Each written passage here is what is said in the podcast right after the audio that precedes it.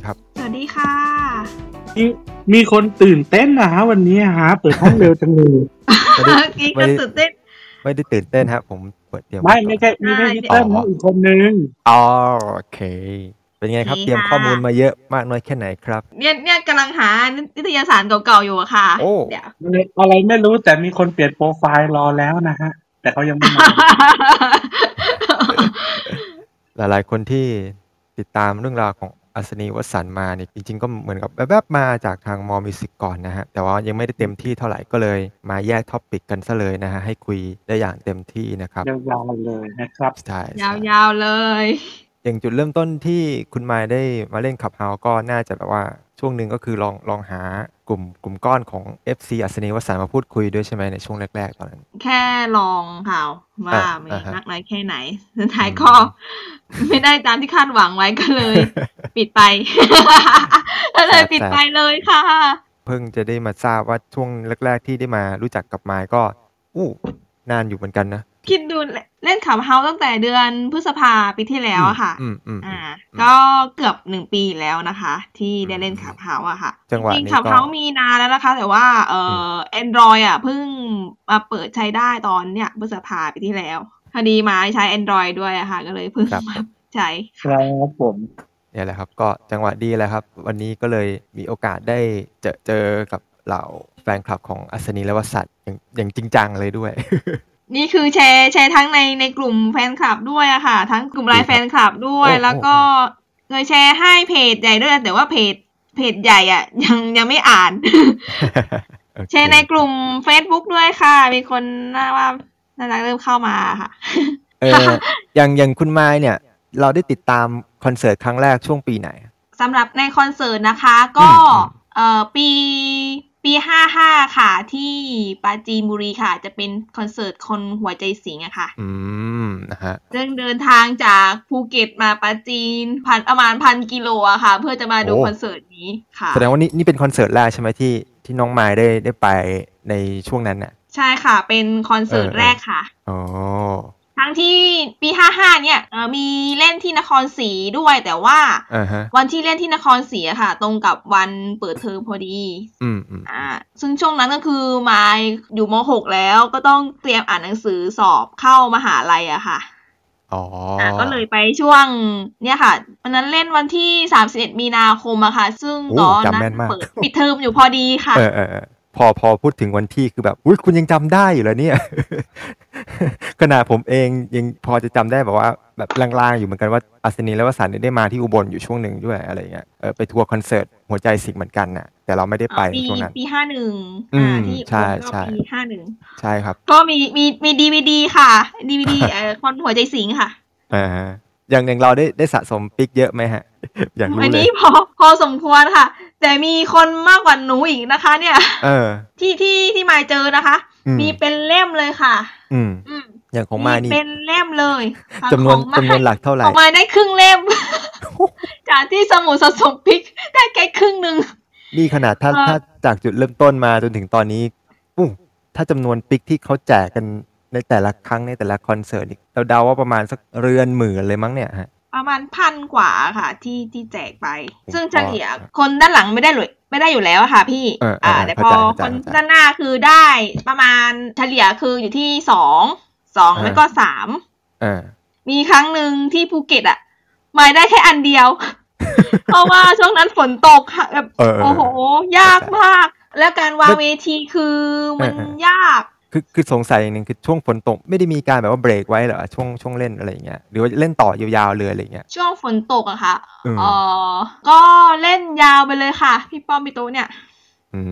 มโอเคส่วนมากจะตกก่อนเล่นคอนเสิร์ตอะค่ะอ๋อก็ต้องดูอ่าสถานการณ์กันไปด้วยใช่ไหมประมาณว่าช่วงไหนฝนตกนี่ก็ต้อง ดูสถานการณ์ฟ้าฝนซะก่อนว่าพร้อมที่จะเล่นหรือเปล่าอะไรอย่างเงี้ยใช่ไหมประมาณนั้น ใช่ค่ะอืมสังเกตนะคะก็คือตอนที่มาทัวร์ภาคใต้อะฝนจะตก สังเกตนะ พอพี่ป้อมพี่โตะขึ้นเวทีเนี่ย ฝนซาเลยค่ะ อืมอืมอย่างที่ภูเก็ตอะพอพี่ป้อมอืมพี่โตะขึ้นเวทีปุ๊บอืมฝนจะซาซาๆเลยอะค่ะ อ่าอืมอืมอืม นี่ถืว่าโชคือช่วยจุดถือว่าโชคช่วยอยู่ ใช่ เป็นแบบนี้หลายที่อะค่ะอืมที่พี่ป้อมพี่โตะถ้าถ้าวันไหนที่ฝนตกก็คือ ถ้าพี่ป้อมพี่โตะขึ้นเวทีก็คือ ฝนจะซาทันที อืมไม่รู้ว่าพี่ปอมปิโตเนี่ยมีของอะไรบางอย่างหรือเปล่าอ่าน่าจะมีอะไรสักอย่างที่ทำให้สถานการณ์ฟ้าฝนเป็นใจได้บ้างในในเวลาเล่นด้วยอะไรเงี้ยเออเจตื่นหรือยังเนี่ย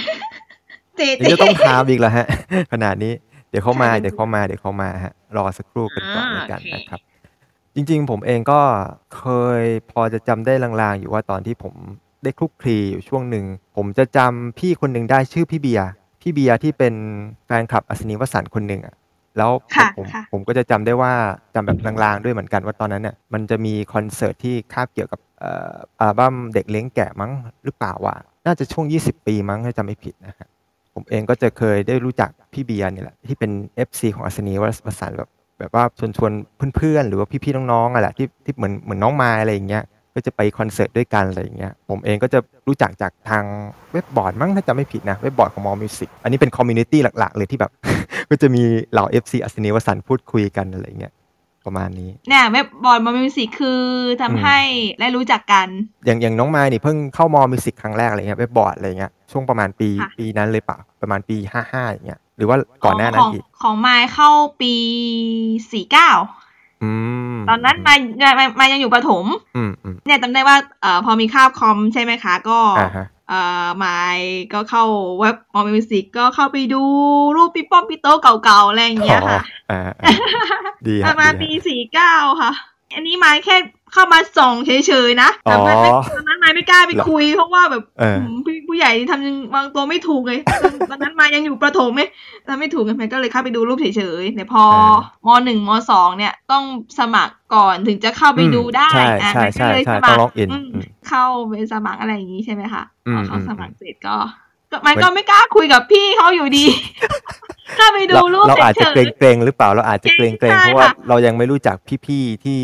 เป็น FC อัศนีวสันต์อะไรอย่างเงี้ยเออๆพอดูรูปโปรไฟล์อ๋อชื่อคนนั้นชื่อเบียร์คนนั้นชื่อ พี่โอที่เป็นแฟนพันธุ์แท้อัศนีวสันต์อ่านะคะอ่าอ่าอ่าครับครับอ่าพี่มพี่โออืมแล้วก็ตากล้องจำชื่อไม่ได้แล้วผมเองก็จะคุ้นอยู่ว่าเขาจะเป็นตากล้องเวลาไปออกทัวร์คอนเสิร์ตพี่ป้อมพี่โตอะไรอย่างเงี้ยนี่แหละฮะคนกว้างขวางของจริงฮะใช่ใช่ใช่ผมจะจำแม่นเลย คนเนี้ยอืมอืมแต่จำชื่อไม่ได้แล้วลืมสวัสดีพี่หด้วยนะครับ สวัสดีพี่หมีด้วยครับ สวัสดีค่ะสวัสดีครับ พอมี Facebook แฟนเพจอัศนีวสันต์ก็ครับเนี่ย ตอนนั้นมาอยู่มมสี่มั้งประมาณอยู่มอืมสี่ก็ได้คุยกับพี่ๆเขาแบบมาทักทายว่าสวัสดีค่ะ มาเป็นแฟนคลับรุ่นใหม่อืมว่าโอ้โห มีเด็กมปลายมาชอบพี่ปอมพี่โตะนี่เป็นขับรุ่นเล็กมากไม่โอ้ต่างกันชอบอืมที่น่าเชื่อแบบคงคงเขาดีใจนะเออว่ามีเด็กรุ่นใหม่ชอบพี่ป้อมพี่โตะด้วยอะไรอย่างเงี้ยค่ะนี่ก็ไม่ต่างกันแต่ก่อนผมก็จะใช่ชื่นชอบผลไม่ใช่งานแค่เด็กรุ่นใหม่นะ มีแฟนคลับต่างชาติก็มีค่ะ มีฝรั่งมีญี่มีคนญี่ปุ่น มีคนไต้หวันก็มีไปดูไปดูมาบังเอิญเขาชอบ นักร้องไต้หวันคนเดียวกับที่น้องชอบอีกอ้าวกรรมเจอคนที่เจอคนที่ศีลเสมอกันก็ด้วยบอกว่า เหมือนเออเออเข้าใจ เหมือนเหมือนกันเลยเออเออเออเออเออว่าอ้าวบังเอิญจริงๆเลยพอพูดคุยแบบหอมปากหอมคอกันไปแหละครับ พอดีนะคะก็ผมเองก็ได้มีโอกาสแบบว่ารู้จักจาก FC อัศนีวสันต์บางบางส่วนบางคน แต่ตอนนี้ก็ไม่ได้ติดต่อกันแล้ว คือมันนานมากแล้วด้วย ผมเองก็ไปทางของผมแล้วไปเรียนหนังสือนี่แหละช่วงเวลานั้น นั่นแหละครับ ก็จะเป็นในในส่วนของของคุณมายนะฮะในฐานะที่เป็น FC อัศนีวสันต์นะอ่าในสช่วงวัสดีท่านในห้างด้วยนะครับอ้าวสวัสดีคุณท็อปด้วยฮะสวัสดีครับ สวัสดีคสวัสดีรัครับบอืมสวัสดีครับ วันนี้ผมและนายห้างก็มีทิ้งท้ายเหมือนเดิมนะครับ จริงดิ มีครับ ไม่พลาดอยู่แล้ว ทุกหลายคๆนคนไม่ได้ที่ เป็นโควิดนะคะ อ๋อนี่เพิ่งไปแย่จมูกที่ผ่านมาอืมยังเป็ขึ้นไงขีดเดียว โอเคครับ โอเค ไม่เป็นไรโล่งโล่งยังฮะรซีอดซั่นนี้รอดฮะซีซั่นนี้รอดซีซั่นนี้รอดเออครับเยี่ยมเลยลง และแล้วเขาใครก็มามาใครมาแล้วนะฮะมาแล้วครับมาแล้วนะคะทุกคนพี่หมูอัศวานั่นเองนะครับ ไม่ใช่ไม่ใช่อ๋อโอ้ยคำน้ำตาเล็ดตอนนี้พี่เจอาจจะยังไม่พร้อมนะฮะมีอาจจะมีอะไรสักอย่างนะคะ เตรียมปิ๊กอยู่ฮะปิกบ้านเดี๋เนี่ยวยจะโยนเป็นอันสุดท้าย อะทักทายพี่ออฟอีกท่านหนึงนะฮะ สวัสดีครับ สวัสดีค่ะ ดูตาที่เสื้อด้วยแน่เห็นไหมโอ้นี่โหพี่ออฟ มีคนเปลี่ยนโปรไฟล์นั่นเห็นไหมเนาะโอ้ยเห็นตั้งนานแล้ว อืมรูปนี้เป็นสิบปีแล้วรูปเนี้ยอืมจำได้รูปนี้อะใช้ตั้งแต่มาอยู่มปลายอะเกใจเกเรอืมเฝ้ารอเมื่อไหร่จะวันที่สิบเก้าทักทีเนาะคืออะไรเนี่ย คืออะไรไม่หาแล้วหนึ่งเออสงสัยนิดนึงฮะว่าอย่างคอนเสิร์ตล่าสุดละลิละนี้เขายังไม่เริ่มการแสดงใช่ไหม เหมือนพักไว้พักใหญ่ๆ หรือว่าแสดงแล้วว่าคอนเสิร์ตล่าสุดที่เห็นว่าเปิดตัวแต่อืมหนุนมาสองปีที่แล้วนู่นนะรู้สึกว่าเล่นไปแล้วนะฮะที่อ๋อแขกรับเชิญจะมีพี่อลิโป่กาลีงด้วยครับอ่าฮะอ่าฮะผมเองก็ไม่ได้ตามข่าวไงประเด็นมีพักพวกเข้าไปมาคอนเสิร์ตเข้าจองดีบัตรนะพี่ป้อมาพี่โต๊ะเล่นก่อนอะ ไม่งั้นเออเออถ้าไม่นั้นยืดเยื้อเหมือนคอนเสิร์ตเอ่อวงหกคนน่ะครับนั่นน่ะสินะก็ได้ไปแล้วครับแต่ว่าดีมา กคืเลอยก็ยังยังได้ปิกจากเพื่อนที่ไปจองบัตรที่เขาได้มาเขายังเอามาให้มาอยู่นะฮะอืมอืมยำเลยพี่หมีจริงๆปิกอัศนีนี่อ้าวผมมีไม่แค่ตอนที่ชุดลุงกินน้ำแล้วก็อืมฮะตอนหลังไปได้ box set 26ปีรักเธอเสมอมาอืมอืมก็เลยจะมีเหมือนเป็นเล่มหนึ่งที่มันจะมี9อันนะอืม9ลายในนั้นแล้วก็อะ ล่าสุดก็ได้ box set อัน 30 ปี สวัสดีครับอ่าครับได้มาอีกหนึ่งอัน เหมือนผลงานเขาก็ยังมีแบบว่าให้เก็บสะสมเรื่อยๆ อยู่เหมือนกันนะครับเท่ากับว่าอัศนีผมมีประมาณ 2 2ก๊อปปี้ในมือแล้วตอนเนี้ยอืมชุดหลักๆของเขาอะโหเยี่ยมเลยครับ นี่ขนาดแบบว่าทำออกมาขายตั้งสองรอบก็ยังตามเก็บทุกรอบเหมือนไม่เคยคือนะฮะคือรอบแรกอะที่ต้องซื้อไอ้ต้อง26ปีรักเธอเสมออะเออ ก็แผ่นที่11นี่แหละครับอืมที่มันเป็นรวมเพลงละครอะไรต่างๆ แล้วก็อืมอืมพอมารอบสองที่ซื้อนี่คือก็ขาดซิงเกิลที่มันหักขาดหายไปพวกพูดลอ๋ออฮะยอ๋อๆข่าวร้ายหรือเปล่าพูดมาเลยอย่างอะไรประมาณเนี้ยฮะอืมก็ต้องยอมซื้ออีกบล็อกหนึ่งอะไรอย่างนั้น ผมก็ยังแปลกใจอยู่ เขาต้องมีการแบบว่าวางขายซ้ำอีกด้วยอะไรอย่างเงี้ยผมก็เซอร์ไพรส์มาก ผมยังเสียดายเลยผมไม่ได้ซื้อคอนเสิร์ตเส้นใหญ่ที่เป็นเออเออเออซีดีไว้ ครับผมมีแต่เป็นแผ่นดีวดี ผมผมจะมีเป็น VCD เลยฮะ ซึ่งซึ่งซึ่งเออดีวดีเขาก็จะมีการตัดตัดเบื้องหลังไปเรื่อยๆ แล้วอะแล้วใช่ใช่อ่าพอพอจบจบปุ๊บก็จะมีเบื้องหลังมีอะไรไปอย่างเงี้ยอืมแล้วเพลงก็จะขาดหายไปอันหนึงชื่อเพลงป่าเลยนะอ๋อเพลงป่าอืมใช่ในดีวดีจะไม่มีนะฮะครับอืมใน VCD ผมไม่มั่นใจแต่ว่าในใน DVD อะที่แน่ ๆ ไม่มี น่าจะเป็นเพราะว่าช่วงระยะเวลาหมายถึงความยาวมันอาจจะไม่พอที่จะใส่อะไรประมาณนี้มั้งเท่าเท่าที่ผมเข้าใจก็ไม่ไม่มั่นใจ เพราะว่าโอเคจริงๆ DVD เนี่ยที่มันมากกว่านะก็น่าจะน่าจะพอนะผมว่า อืมอาจจะเป็นกลกลยุทธ์ทางการตลาดมากกว่าเฮ้ยผมก็ไม่แน่ใจแต่ว่า พอจะจำได้แบบแม่นๆว่า DVD มันจะแยกอีก special feature หนึ่งอะไรเงี้ยใช่ซึ่งตอนนั้นใช่ครับผมผมจะมีอยู่แค่ VCD ไงเออประเด็นประเด็น คนได้คนซื้อ DVD รถแรกๆนี่เขาจะมี pick ที่เป็น pick กระดาษที่เป็น pick ยักษ์ให้อันหนึ่งด้วยนะอืมอืมแต่ของผมไม่ได้เขาคนละล็อตกัน อืมอืมโอ้ดีฮะ พูดคุยกับพี่หมีก็ถือว่า ได้พูดคุย ช่วงที่ผมเคยมีผลงานคอนเสิร์ตเส้นใหญ่เหมือนกัน อืมช่วงนี้ซีซั่นนี้พี่ออฟรอดไหมครับ เฮ้ย เดี๋ยวดิ ถามอย่างนี้หมายความว่าไงวะระดับที่ออฟแล้วไม่รอดได้ไง โอ้ย ผมนี่เสียงระดับหนึ่งแล้วมั้ง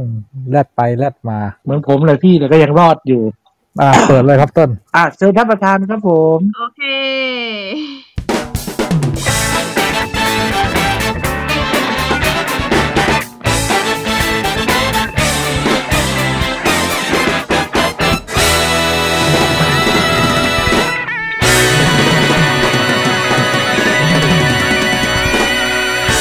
แล้วครับกลับมาแล้วสำหรับค่ำคืนนี้นะครับในเรื่องราวของอัสนีและวสันต์โชติกุลนะครับ ก็เป็นอีกเทปหนึ่งที่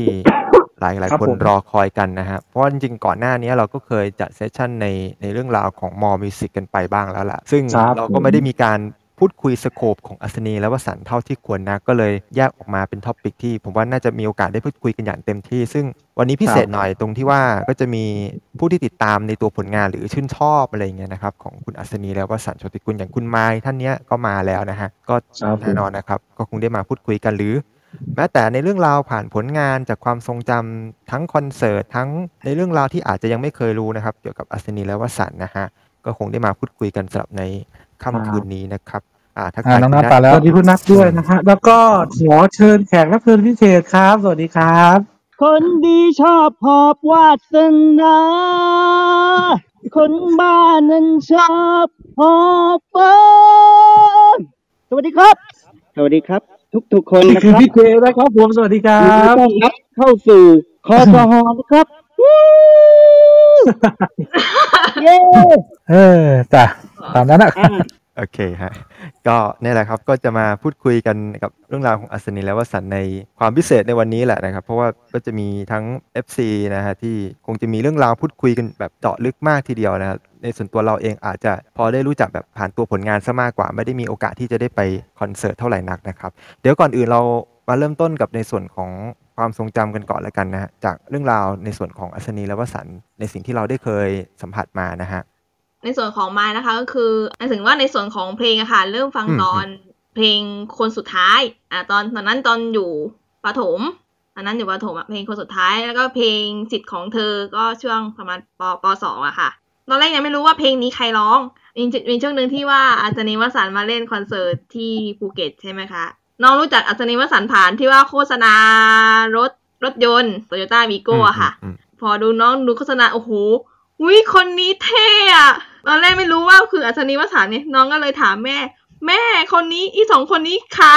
แม่บอกอัสนีวสันต์น้องก็เลยอะจดเลยคนนี้คืออัสนีวสันต์นะ ตอนนั้นอะมีรถแห่โฆษณาคอนเสิร์ต 20 ปี ตอนนั้นมาเล่นที่ภูเก็ตอะค่ะอ๋อโอ้ยอัสนีวสันต์มาเล่นภูเก็ต อยากไปดูจังอะไรอย่างงี้แบบ ด้วยความอยากอะค่ะ แต่แม่บอกว่าแม่ไม่ให้ไป เพราะว่ายังยังเด็กอะค่ะ ตอนนั้นนั่นยังเด็กมากอะก็เลยอด แล้วก็จำได้ว่าแม่เคยซื้ออัลบั้มเด็กเลี้ยงแก่เป็นของขวัญวันเกิดด้วย โอ้ดีเลยจะมีช่วงหนึ่งรอเพลง VCD ตอนนั้นอ่าเรา VCD มาอะไรอย่างงี้เผื่อแบบอยากดูอะไรอย่างเงี้ยค่ะ อยากดูคอนเสิร์ตอ๋อเรื่อง VCD อะค่ะ คือน้องอืม เอ่อน้องได้มาแล้วก็ดู ดูไปดูมาเอ้า เพลงที่ว่าน้องชอบตอนประถมคือคนร้องคืออัศนีวสันต์ว่าอ๋อโอ้ไม่น่าเชื่อว่าอัศนีวสันต์ร้องเพลงเพราะขนาดนี้เอออ่อ่าอ่าอ่าเริ่มชอบจริงๆจังๆคือปี49คือชุดเด็กเล่นแกะอ่าอ่าอ่าแล้วก็ย้อนฟังมาถึงเป็นชุดก่อนๆนะคะอืมย้อนไปถึงชุดแรกๆเลยอะค่ะแล้วหมายถึงว่าและเราเริ่มต้นจากเด็กเลี้ยงแกะก่อนแล้วค่อยตามผลงานทีหลังประมาณนี้ใช่ไหม ใช่ค่ะอ่าใช่อ่าเข้าใจค่ะเข้าใจละจำใช่แล้วความได้จริง ๆ ก็ ผมได้ยินเพลงรักเธอเสมอฮะตั้งแต่เด็กแต่ก็ไม่ได้รู้เรื่องอะไรหรอก จนมาเริ่มช่วงบางอ้อครับ ผมได้เริ่มรู้จักว่าอ๋อมีนักร้องชื่ออัศนีวสันต์นะร้องเพลงนู่นนี่นั่นอะไรอย่างเงี้ยครับผมก็เลยรู้จักตั้งแต่วันนั้นเป็นต้นมา แล้วก็ติดตามมาเรื่อยๆ ตั้งแต่จินตนาการบ้าง เออเด็กเลี้ยงแกะอะไรเงี้ยก็ติดตามมาเรื่อยๆ แล้วก็ได้มีโอกาสตอนนั้นเนี่ย มันจะมีสกู๊ป20 ปีอัศนีวสันต์นะฮะ ก็อืมอืมย้อนลำลึกว่าเอ๊ะชุดแรกของดูโอคู่เนี้ยชื่อชุดอะไรมายังไงอืมปุ๊บปั๊บปุ๊บปั๊บผมก็ไปลองหาฟังในเว็บ G Member ก่อน ก็เริ่มได้รู้จักตั้งแต่ชุดบ้าฟางผักชีกระดีสับปะรดอะไรเงี้ยเรียงมาเรื่อยๆครับผมจนถึงปัจจุบันฮะ ตอนเด็กๆเลยนะครับ ก็ได้รับรู้ว่าที่บ้านมีเทปของศิลปศาสตร์หลายชุด แต่ชุดที่จำความได้แล้วฟังได้บ่อยก็คือชุดฟักทองอะครับชุดนั้นจะมีความทรงจำเพราะว่าเวลานั่งนั่งรถไปที่ไหนไกลๆเนี่ยก็จะเปิดอัลบั้มชุดนี้ฟังตลอดทางเลย แล้วก็ได้รับรู้เพลงหนึ่งที่ ต้องตาต้องหูอะนะก็อย่างเพลงอืมหัวใจสะอ้อนอย่างเงี้ยครับหรือเพลงอ่าใต้ต้นแถวอย่างฟักทองหรือแม้กระทั่งที่ชอบในเวลาต่อมาอย่างยินดีไม่มีปัญหา หรือเพลงวัวลืมตัวก็อยู่ในชุดนี้นะครับหรือแม้กระทั่งเพลงบัลลาดอย่างอยากจะลืมอย่างเงี้ยครับที่ต่อมาก็รู้สึกซึ้งขึ้นมาได้นะครับนอกจากนั้นเนี่ยก็มีผลงานของพี่ป้อมพี่โต๊ะมาตลอดเลยครับแม้กระทั่งงานเดี่ยวของพี่โต๊ะอย่างกีตาร์โต๊ะหรือแม้กระทั่งชุดขึ้นโต๊ะเนะครับก็ได้มีอยู่ด้วย แล้วก็เรียกได้ว่าอัสนีวสันต์ถือว่าเป็นศิลปินร็อกแรก ๆ ในชีวิตผมเลยที่ที่ฟังตั้งแต่แรกเริ่มจำความได้อะครับจนถึงปัจจุบันนี้แล้วก็เวลาถามว่าใครเป็นศิลปินในดวงใจก็จะมีอัสนีวสันต์ติดเข้าไปด้วยนะครับอืมแม้ว่าฮิปสเตอร์อาจจะคิดยังไงกับเขาก็ตามนะฮะนั่นแหละครับนั่นแหละคือครับความประทับใจของผมต่ออัสนีวสันต์ครับผมเองก็มีความคล้ายๆกับคุณท็อปเหมือนกันเพราะว่าเทปม้วนแรกที่ผมเจอโดยบังเอิญคือฟักทองเหมือนกันอันนี้สารภาพเหมือนกันก็มีความคล้ายๆกันอยู่นะฮะในส่วนนี้นะฮะความแห้งแล้งความชุ่มชื้น อย่างไหนที่เราชอบใจเฮ้ยพอแล้วพอแล้วเดี๋ยวเกินเจ็ดวิเกินเจ็ดวิไม่ได้ไม่ได้ไม่ได้ วันนี้ยกให้เขาวันหนึ่งวันนี้ไม่ได้ยกให้เขาไม่ได้อาทิตย์ที่แล้วเราก็ยกให้เขาเนอะคุณอูเขาไม่แต่อาทิตย์นี้สองคนไงอ๋อไม่ยังยังอื่นไม่ว่าแต่ว่าร้องนี่ผมผมเสียวแทนอ่าต่อต่อต่อต่อต่อต่อที่น้องเมื่อกี้นั่นคือจุดเริ่มต้น รู้จักเพลงนี้ตอนอายุประมาณสามขวบจำได้ปีสามสามในบ้านเนี่ยเขาเปิดน่าจะชุดอีสานเขียวเนี่ยแหละ แล้วแต่ตอนนั้นเราเป็นแฟนเพลงของเพื่อนของลุงด้วยก็คือตาแอดนั่นแหละคือชอบมาก่อน และช่วงนั้นสับปะรดเพิ่งออกด้วย ตอนนั้นจำได้ว่าน่าจะเป็นงานเลี้ยงปีใหม่ ช่วงปลายปี 33 ข้ามปี 34 แล้วตอนนั้นเพลงกุ้มใจคือเพลงที่สุดอะดังข้ามปี 33ถึง34 และอยากบอกว่าเพลงนี่แหละที่ทำให้ได้จับเงิน 50 บาทครั้งแรกในชีวิต โดยการไปเต้นและเอากีตาร์ของเล่นไปสพายเล่น แล้วก็ยืนลีดเพราะตอนนั้นจดจำ ภาพใน MV เนี่ยแหละ แล้วก็ทำท่าแบบลีดกีตาร์แล้วก็ไม่รู้ไปจำภาพทำท่าแจกปงแจกปิกอะไรมา จนคนในแถวดันเขาเรียกอัศนีอัศนีกัน แล้วก็ได้เงิน 50 บาทก็เพราะเพลงกุ้มใจเนี่ยแหละแล้วจากนั้นมามันก็เลยเนี่ยแหละคนต้นแบบกูต้องเป็นแบบนี้ เอาง่ายในชีวิตอยากใส่เสื้อยืดอืมก็เพราะเขาอยากใส่กางเกงยีนก็เพราะเขารู้จัก Converse All Star ตอนประมาณ4ี่ห้าขวบร้องไห้จะเป็นจะตายอยากได้อยากใส่ก็เพราะเขาเนี่ยแหละเครื่องดนตรีแรกที่อยากเล่นก็คือกีตาร์ แต่จากนั้นมาก็จดจำได้ยิ่งพอเติบโตจนมาลุ้งกินน้ำเนี่ยแหละก็แบบซึมซับมาตลอดแล้วแบบโอ้มันมีหลายเรื่องอยากจะบอกว่าเนี่ยแหละเขาคือต้นแบบในชีวิตแล้วก็เป็นทุกอย่างอะพูดแค่นี้แหละ ถ้าถ้าเอาตามที่เราเรารับรู้แล้วก็อันนี้ได้น่าจะเป็นชุดลุงกินน้ำอะครับ ตอนนั้นอืมรู้สึกว่าน่าจะคุ้นๆกับ MV ลักไก่อ่าอ่าเพลงลักไก่ อ่าครับแล้วหลังจากนั้นมาก็แบบช่วงนั้นรู้สึกว่าเพลงดังของชุดนี้มันก็มีทั้งลาก่อนแล้วก็รักเธอเสมอก็จะได้รับการโปรโมทในช่วงเวลานั้นซึ่งเราก็ฟังมา จนกระทั่งเราก็เลยแบบ เอออัศนีวสันต์ก็เพลงก็โอเคอยู่นะแล้วจากนั้นมาก็แบบเอ้ยพอเขาได้ออกอัลบั้มตามที่เราทันในแต่ละช่วงนะฮะก็คือแบบพวกบางอ้ออะไรพวกเนี้ยเราก็เลยแบบเริ่มติดตามผลงานของทั้งนาป้อมนาโตะนะครับผม แล้วน่าจะเป็นช่วงมปลายนี่แหละ ผมก็เริ่มแบบย้อนไปฟังอัลบั้มช่วงแรกๆของนาป้อมนโตนะครับ มันก็เลยว่าเฮ้ยเรารับรู้ถึงความเป็นคนดนตรีอีกคนหนึ่งของวงการเพลงบ้านเราอะครับผมนะครับน่าจะเป็นความทรงจำแรกๆของผมกับ ของผมจะเหมือนของคุณอูผสมกับของคุณท็อปนะฮะก็คือจะมาตั้งแต่เด็กๆและที่ได้ยินเพลงรักเธอเสมอ ซึ่งมันดังมากทั้งๆที่ตอนที่เพลงออกมาก็คือ ลงมันออกมาตอนที่ปีผมเกิดพอดี แต่หลังจากนั้นก็น่าจะได้ยินประมาณหนึ่งขวบสองขวบอะไรประมาณนั้นก็ยังได้ยินอยู่ตอนเด็ก ๆ ถ้าจำไม่ผิด แล้วก็มาได้ยินอีกทีก็ตอนบางอ้อก็จะมีเพลงดังแบบข้าวเย็น อยากได้ยินว่ารักกันก็จะเห็นเปิดอัดทีวีค่อนข้างบ่อยตอนนั้น แล้วก็ในส่วนของอัลบั้มเต็มผมมาฟังตอนประมาณป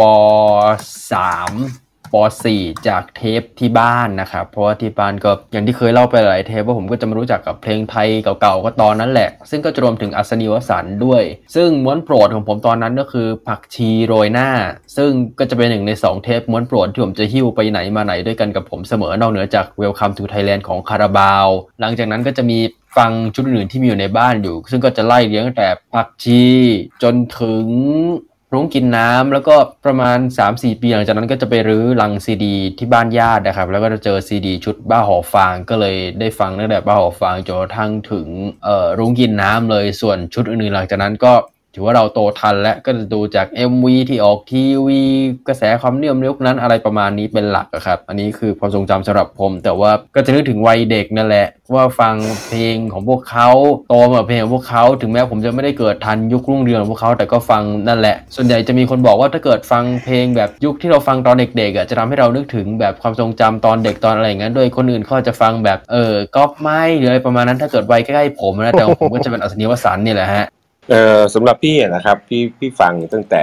คุณอัศนีเล่นของ Butterfly โอ้ ตอนนั้นเลยนะฮะแล้วก็ที่สองพี่น้องเนี่ยมามาตั้งวงอีซึนพี่ก็ฟังอยู่ คือมาประทับใจกันตอนตอนชุดแรกที่คุณอัศนีประสานทำกับ Night Spot นะฮะปี 29 ปีนั้นเป็นปีที่พี่นัดเข้ามหาวิทยาลัยพอดีเลย อืมคือบ้าหอบฟางคือการบันทึกเสียงในครั้งนั้นเนี่ยพี่เนี่ยพี่มองว่าแบบเขาบันทึกเสียงดีมาก ก็ตามก็ตามต่อนะก็ ตามต่อเนื่องเลยอะว่าทั้งสองท่านเนี่ยมีพรสวรรค์มากนะครับพอเวลาขึ้นเวทีเนี่ยเรียกว่าเป็นดูโอพี่น้องที่เรียกว่าฝีมือจัดการที่สุดในในวงการในทั้งดนตรีร็อกแต่สำหรับพี่พี่เป็นคนเล่นเพลง folk song อะพี่ก็เลยจะชอบคุณโต๊ะวสันต์อ๋อมากนะครัฮะบผมแล้วก็ช่วงหนึ่งที่คุณอัสนีไปเป็นนักดนตรีให้กับโค้กอะเขาออกเพลงเพลงโฆษณา มันก็ติดหูติดปากคนไทยอะอืมอืม ใช่ไหมช่วงนั้นเนี่ยใช่ผมใช่ก็จะเราก็จะเห็นนะแล้วก็แฟชั่นของการใส่เสื้อเสื้อยืดสีขาว ก็นุ่งกางเกงยีนเนี่ยก็ใส่รองเท้า Converse อะไรเงี้ยเป็นเหมือนกับแฟชั่นยุคหนึ่งนะฮะนอกเหนือจากการที่เราจะมีไอดอลในการฟังเพลงแล้ว แล้วก็ยังได้เห็นการแต่งกายนะครับ แล้วยิ่งประทับใจตอนคอนเสิร์ตปึ๊กของพี่เต๋อเลยวับที่นั่นอ่าใช่คอนเสิร์ตนั้นถือว่าเป็นคอนเสิร์ตที่รวมจอมยุทธทั่วฟ้าเมืองไทยอะคุณอัสนีเนี่ยเล่นเล่นกีตาร์ lead เนี่ยคู่กับพี่โอ้ชาตรีกรุงสุวรรณอืมเนี่ยอันนี้ทำให้พี่บอกว่าทุกครั้งที่เวลาเปิด YouTube มาแล้วเห็นนี่ปุ๊บก็ต้องหยุดเปิดฟังอะแล้วก็ตัวเองมีมีประสบการณ์กับคอนเสิร์ตตอนกระดิ่งในน้ำคือเขาก็เป็น entertainer อีกคนหนึ่งนะฮะที่บอกว่าการแจก pick เนี่ย ก็มันก็เลยกลายเป็นเอกลักษณ์ประจำตัวเขาก็ไม่รู้หมดไปกี่ลังก็ไม่รู้นะที่ยังเคยใช่ได้ใช่มาเลยก็ตามลงมาเรื่อยๆแต่พอชุดหลังๆก็ไม่ค่อยได้ฟังอ่าแต่ว่าเมื่อก่อนเนี่ยมันคือฝีมือล้วนๆไงเราชอบพี่ก็ชอบฟังแบบนั้นนะครับ มีท่านหนึ่งมาด้วยนะฮะอ่าสวัสดีคุณนัทวัฒน์ด้วยนะครับคุณเสือนะคะอ๋อคุณเสืออ่าเชิญเลยฮะแหล่งรวดใต้เร็วหน่อยนะครับแหล่งใต้แหล่งใต้ไม่ได้เล่งครับไม่พ่อได้เล่งคสรับนิงชุมพรค่ะใจเย็นใจเย็นใจเย็นพูดไม่ถูกพูดไม่ถูกอะอะเชิญครับเชิญครับคุณเสือคุณเสือเล่าถึงความทรงจำสักหน่อยครับอัศนีค่ะแล้วผมถือว่าการพบเจอสองครั้งเนี่ยเรียกว่าผมที่ขิดครั้งแรกเนี่ยยังไงผมไปยังไงกินก๋วยเตี๋ยวปอืม .4 ผมเนี่ยกำลังซูดก๋วยเตี๋ยวเลยฮะ อยู่ๆเนี่ยทีวีที่ร้านขึ้นมาสิทธิ์ของเธอ MV เป็นหมาน้อยเดิน ร้องไห้เหมือนหมากินก๋วยเตี๋ยวไม่ลงเลยฮะ คือชอบมากแบบมีความสุขมากคือมันมันเป็นเพลงที่แบบ ตอนนั้นก็ประมาณป .4 ป .5 ครับก็ไม่รู้เรื่องแต่เรารู้สึกว่าเฮ้ยทำไมเราเจ็บวะเชี่ยทำไมเพลงเขาดีจังเลย แล้วก็ผ่านมาครับ จนมาถึงม .5 ผมอกหักตามโจทย์เลยครับ ว่าอัศนีวสันต์เนี่ยเขาเป็นจิโกอกหักผมไปเจออยากจะลืมเพลงเดียวอืมผมตามฟังทุกอัลบั้มทันทีครับ ที่มาผมจะไม่เหมือนคนอื่น ชาวบ้านชาวช่องเขาเลยนะครับทำไมทำไมเพลงเขาดีจังเลยทำไมมันเจ็บอย่างนี้พอไปไล่ฟังนะครับ อกหักหนักกว่าเดิมอีกครับ ไล่มาตั้งแต่ชุดแรกไล่ลงมาครับนะครับผมบันเทิงกันเลยทีเดียว แล้วก็กลายเป็นว่าที่เคยฟังมาทั้งชีวิตเนาะที่จะไปซัมมีส่วนกับค่ายมอมิวสิกอีก ก็คือเราฟังค่ายนี้มาทั้งชีวิต เราก็แบบโอ้ว้าว นี่เรามองข้ามมาเลยแหละเนี่ย แล้วก็กลายเป็นคนที่ตามสะสมทุกอย่าง นะครับคือไม่มีโอกาสได้ไปดูคอนเสิร์ตเหมือนทุกๆคน แต่ว่าผมก็จะเป็นสายตามผลงานอื่นๆนะครับที่จะมาในรูปแบบของซีดีหนังสือพิมพ์นิตยสารผมจะเป็นสายนี้มากกว่าครับ สั้นๆแค่นี้ครับโอเคครับโอ้ว่าใจความชัดเจนเลยนะฮะถึงความทรงจำเกี่ยวกับคุณเสือนะฮะในตัวผลงานของอัศนีและวสันนะครับ เดี๋ยวเรามาย้อนกันไปถึงจุดเริ่มต้นกันก่อนแล้วกันนะครับ ถึงความทรงจำผ่าน การเป็นคุณป้อมแล้วก็คุณโต๊ะเนี่ยแหละในช่วงวัยเด็กเนี่ยใน EP แรกมันมีชื่อตอนนะครับ จากขาสั้นสู่ขาบานอืมและครับขาเดฟไปจนถึงขาใหญ่แห่งวงการร็อก เพราะเขาคือเจ้าพ่อแฟชั่นจากขาบานในยุค 70 คือเป็นใช่เสื้อขาบานส้นตึกแต่ ใส่กางเกงลีนินเนี่ยอ่าอืมขากว้างประมาณ7เอ้ย17นิ้วอะยาวๆ แต่พอมาโอ้80นั่นแหละ ผู้สร้างตำนานแฟชั่นเกงยีนขาเดฟเอวศูนย์ยี่ห้อ Big Johnอืมทุกวันนี้ยังใส่อยู่ ทุกวันนี้ยังใส่อยู่อืมอะโอเคเริ่มต้นเลยตั้งแต่เป็นนักตั้งแต่เด็กนักเรียนขาสั้นเลยพี่ขาสั้นก่อนเลย พี่พี่ป้อมพี่โตะอะ เป็นคนจังหวัดเลย ซึ่งพี่ป้อมกับพี่โตะเนี่ยเอ่ออายุห่างกันประมาณ 2 ปีก็คือพี่ป้อมเกิดปี 2498ส่วนพี่โตะปี 2500 ทั้งคู่นะคะ เริ่มเล่นดนตรีประมาณอยู่ประถมอะค่ะ ตอนอยู่โรงเรียนอะไรนะโรงเรียนเมืองเลยทำไมพี่ป้อมพี่โตะเนี่ยเอ่อเล่นดนตรีได้มาจากเอ่อคนที่ใกล้ตัวพี่ป้อมก็คือคุณพ่อ คุณพ่อโดยพ่อพี่ป้อมเนี่ยเป็นเอ่อทนายความนะคะ แล้วก็เป็นนักดนตรีสมัครเล่นด้วยโอ้ยไล่ช่วงระหไล่ว่างเด้งช่วงค่ะระหว่างคุยก็จะมีเสียงเอ่อประกอบไปด้วยนะฮะตอนสมัยที่พี่ป้อมอะยังยังเด็กๆใช่ไหมคะ คือในทุกวันเสาร์อาทิตย์อะพ่อพี่ป้อมอะจะพาเพื่อนๆเอ่อของพ่อพี่ป้อมอะมาเล่นดนตรีมาซ้อมดนตรีกันที่บ้าน พ่อพี่ป้อมเนี่ยมีวงดนตรีด้วยนะคะ ชื่อวงชอและสหาย แล้วก็เวลาที่พ่อพี่ป้อมซ้อมดนตรีเนี่ยซ้อมไปซ้อมมาพอพี่ป้อมเห็นดูพ่อเล่นดนตรีอะพี่ป้อมพี่โตเนี่ยก็เลยอยากจะเล่นด้วย พอเล่นดนตรีได้ก็จะมีวงดนตรีของโรงเรียนนะคะ ซึ่งมีพี่ป้อมกับพี่โตเนี่ยอยู่ในวงนั้นด้วยค่ะ เริ่มเล่นก็ประมาณนั่นแหละ ประมาณแกอยู่ปอแล้วนะเริ่มต้นที่ป .4 อ่าปสี่อ่า เดี๋ยวจะบอกว่าชื่อชอและเพื่อนชอมาจากอะไรชอย่อมาจากชาญชัยโชติกุล ชื่อพ่อของอ่าใช่ ฮะก็นั่นแหละกีตาร์ตัวแรกรู้สึกที่ทางสัมภาษณ์ตอนสมัยปี 30บอกเป็นกีตาร์เวียดนามกีตาร์จากเวียดนามนั่นคือตัวแรก ก็คือกีตาร์เวียดนามตัวนั้นก็ขายจากร้านดนตรีท้องถิ่นเลยใช่ใช่ไหมครับประมาณนั้นใช่ยุคนั้นน่ะยุคนั้นอ่าถ้าใครเล่นดนขัดได้ดนตรีในยุคนั้นเขาจะแล้วเรียกกันกีตาร์เวียดนามอ๋ออ่านั่นแหละอ่าฮะและถ้าและมาอีกตัวหนึ่งก็จะเป็นยี่ห้อคิมัสอืมกีตาร์ญี่ปุ่น อันนั้นน่าจะเป็นช่วงประมาณอยู่มศแล้วอันนั้นเป็นกีตาร์คิมัส พี่น้องก็เล่นเล่นกีตาร์ด้วยกัน แต่ว่าคุณวสันต์น้องชายนี่เขาจะเป็นมือเบสแรกๆจริงเขายังเล่นกีตาร์ได้ด้วยแหละ แต่ที่จริงเขาเล่นเบสก่อน เพราะว่าคุณพี่ชายเขาเล่นกีตาร์น้องชายเล่นเบสเนี่ยแล้วอิทธิพลทางดนตรีของนับป้อมนับโตะในช่วงนั้นคือเป็นเป็นใครล่ะครับ ยุคนั้นก็หลักๆเลย ส่วนมากจะเป็น The Beatles Simon and Garfunkel ส่วนประมาณประมาณจะเป็นแนวแนวโฟกอะรู้สึกว่าพี่ป้อมได้ยินเพลง The Beatles มาจากโรงหนังแถวบ้านนะคะ ชื่อโรงหนังผู้พินโยค่ะ ที่อยู่ในเมืองเลย อืมครับ อ่าฮะอ่าฮะหลังจากนั้นมาทั้งนับป้อมนับโตะก็เริ่มแบบจริงจังกับดนตรีในช่วงประถมป .5 ใช่ แล้วก็อีกเรื่องหนึ่งก่อนที่พี่ป้อมจับกีตาร์เนี่ย พี่ป้อมเคยเป็นนักกีฬาด้วยนะคะ คือเป็นนักฟุตบอลแล้วก็แบดมินตัน พี่ป้อมเคยแข่งกีฬาแบดมินตันของโรงเรียนด้วยอะค่ะ อ่าแต่พอได้ดีทางด้านดนตรีเนี่ยคือเขาเลิกเล่นไปเลยอะค่ะ เลิกเล่นกีฬาไปเลย ส่วนนักฟุตบอลนี่เล่นเป็นแบ็กซ้าย เนี่ยแหละคือที่มาที่ทำไมแกถึงชอบลิเวอร์พูลเพราะแกชอบตั้งแต่ตอนนั้นแล้ว ก็รวมๆห้าสิบปีแล้วนี่พอพี่โตจบมสสามก็พี่โตก็ย้ายไปเรียนที่กรุงเทพ คือเรียนที่วิทยาลัยเพาะช่างเรียนเกี่ยวกับศิลปะอะค่ะ ส่วนพี่ป้อมก็เอ่อเรียนมปลายที่โรงเรียนเลยวิทยาคม ซึ่งตอนนั้นยังเป็นสโมสรวิทยาลัยแต่เป็นรุ่นสุดท้ายเป็นชายล้วนยุคสุดท้ายแล้ว อ่าก่อนที่ว่าเป็นโรงเรียนสหะค่ะอ่าเป็นเป็นเลยพิทย์ในปัจจุบันอ๋อในในช่วงที่ว่าพี่โตอะอยู่กรุงเทพใช่ไหมคะพี่โตก็เล่นดนตรีหา หาเงินส่งตัวเองเรียนเลยค่ะ สมัยนั้นจะเป็นบาร์ญี่ปุ่น อ่าอ่าใช่บาร์ญี่ปุ่นยุคนั้นยุคนั้นจะเล่นแบบบาร์ญี่ปุ่นกับเขาพี่ช็อปแล้วพอพี่ชายเขาเรียนจบมศห้าเขาก็ขึ้นมากรุงเทพแล้วก็มาต่อที่ มหาวิทยาลัยรามคำแหงคณะนิติศาสตร์นะพี่ป้อมเคยสอบเอ็นทานด้วยแต่ว่าไม่ติดก็เลยได้ได้เรียนที่รามใช่เพราะว่าความฝันก็คือก็อยากเป็นทนายด้วยจะเป็นนักดนตรีก็จะมีอยู่สองอย่างก็คือเป็นสถาปนิกกับทนายความสองอย่างก็ในแต่นั้นก็เรียนไปด้วยทำงานไปด้วย แล้วก็พักด้วยกันอยู่แถวซอยจุฬาสามสิบหรือเท่าไหร่ไม่รู้จำไม่ได้แล้ว ซึ่งพักที่เดียวกันก็คือต่อมาเขาก็คือกลายเป็นเพื่อนรักกันนั่นก็คือคุณยืนยงโอภากุลซึ่งเขาก็รู้จักกันแต่ตอนนั้น แล้วเพราะตอนนั้นลุงแอดก็เป็นนักดนตรีตอนนั้นเพิ่งกลับมาจากฟิลิปปินส์ด้วยมั้งก็เจอกันมาตั้งแต่ตอนนั้นก็เล่นดนตรีด้วยกัน และต่อมาก็ไปประกวดแล้วช่วงช่วงนี้น่าจะเป็นช่วงมา2016 17แล้วก็เริ่มไปประกวดโฟกซองชิงแชมป์ประเทศไทยจนได้รางวัล พอจำได้ไหมมายว่าได้เพลงอะไรที่ชนะเลิศเกิดเป็นไทยแต่ต้องสู้ อืม นั่นแหละเข้าตากรรมการเลย แล้วก็วันนั้นคนที่มอบรางวัลก็คือครูเอื้อสุนทรสนานแห่งวงสุนทราพรณ์สมัยนั้นยังเป็นช่องสี่ต้องสังคมขาวดำซึ่งต่อมาก็คือช่องเก้าสองวัทหรือโมเดิร์นนาในปัจจุบัน ตอนนั้นแกก็เริ่มมีชื่อเสียงและเริ่มออกทีวี เริ่มพอดังก็นั่นแหละอย่างที่เกิดไปข้างต้นที่ว่าเริ่ม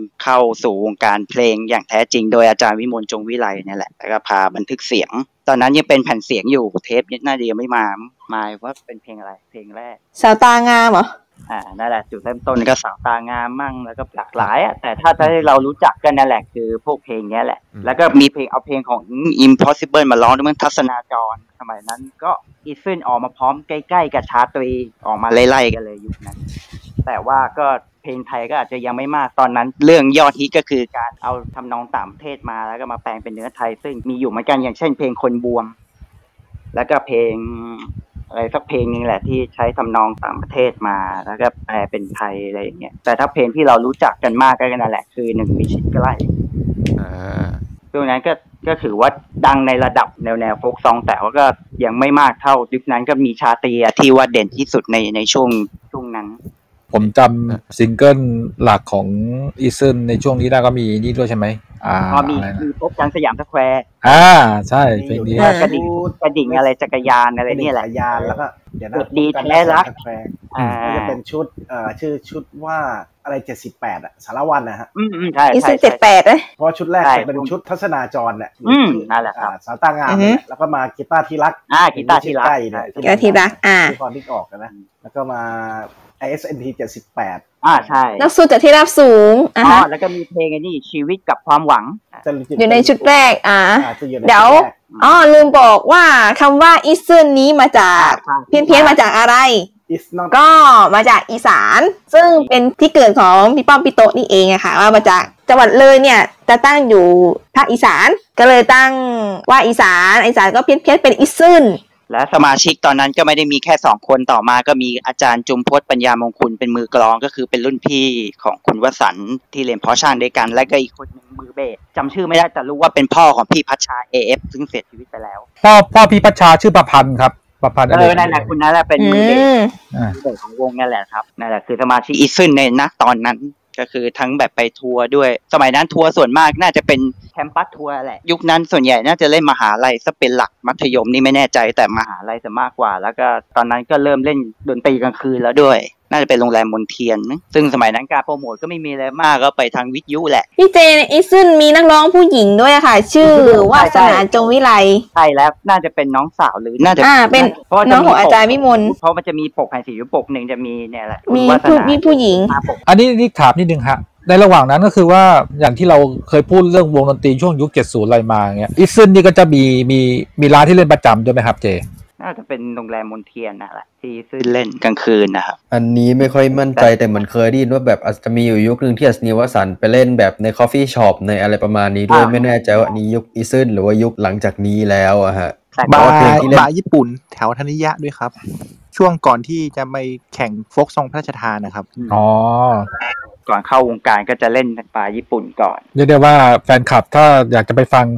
วงอิซึนก็ไปตามที่ว่ามาเมื่อกี้นี้ อืมนั่นแหละแล้วก็เดี๋ยวเสริมนิดนึงเรื่องชื่ออัลบั้มตะเกียครับ ที่หลายๆคนไล่กันจริง ๆ ต้องเล่าก่อนว่า มันก็จะคล้ายๆกับเทป Royal Surprise ที่เราเคยจัดกันมาก็คืออัลบั้มเหล่านี้เนี่ยอิซึนก็จะไปออกกับห้างแผ่นเสียง ซึ่งใช่สิ่งที่ใช่เกิดขึ้นก็คือจะมีบริษัทเทปหลายค่าย ก็จะไปขอติดต่อกับห้างแผ่นเสียงเหล่าเนี้ยเพื่อมาออกเป็นเทป เพราะฉะนั้นสิ่งที่จะเกิดขึ้นก็คือจะมีบริษัทเหล่าเนี้ยก็จะปั๊มเป็นเทปออกมาก็จะมีชุดแม่สาวตางาม หรืออะไรประมาณนั้น ซึ่งถ้าเกิดไปไล่ดูในวิกิพีเดีย หรือในเว็บขายแผ่นเสียงก็จะไม่เจอชุดว่าแบบอีซึนชุดแม่สาวตางาม แต่ก็จะเขียนว่าชุดทัศนาจรชีวิตและความรักหรืออะไรประมาณเนี้ยครับ ซึ่งสิ่งเหล่าเนี้ยก็จะเกิดขึ้นจนถึงช่วงเวลาที่พวกเขาดังสุดขีดจากยุคอัสนีวสันต์ก็จะมีบริษัทเทปนี่แหละปั๊มออกมาคือภาพเป็นอัสนีวสันต์ยุคแบบผักชีก็ดีนะ แต่ชื่อเพลงแบบชุดแม่สาวตางาม หรืออะไรประมาณเนี้ยครับก็จะมีออกมาเรื่อยๆ เดี๋ยวเราไปเก็บตกกันตรงนั้นอีกทีครับเพราะก็มีอยู่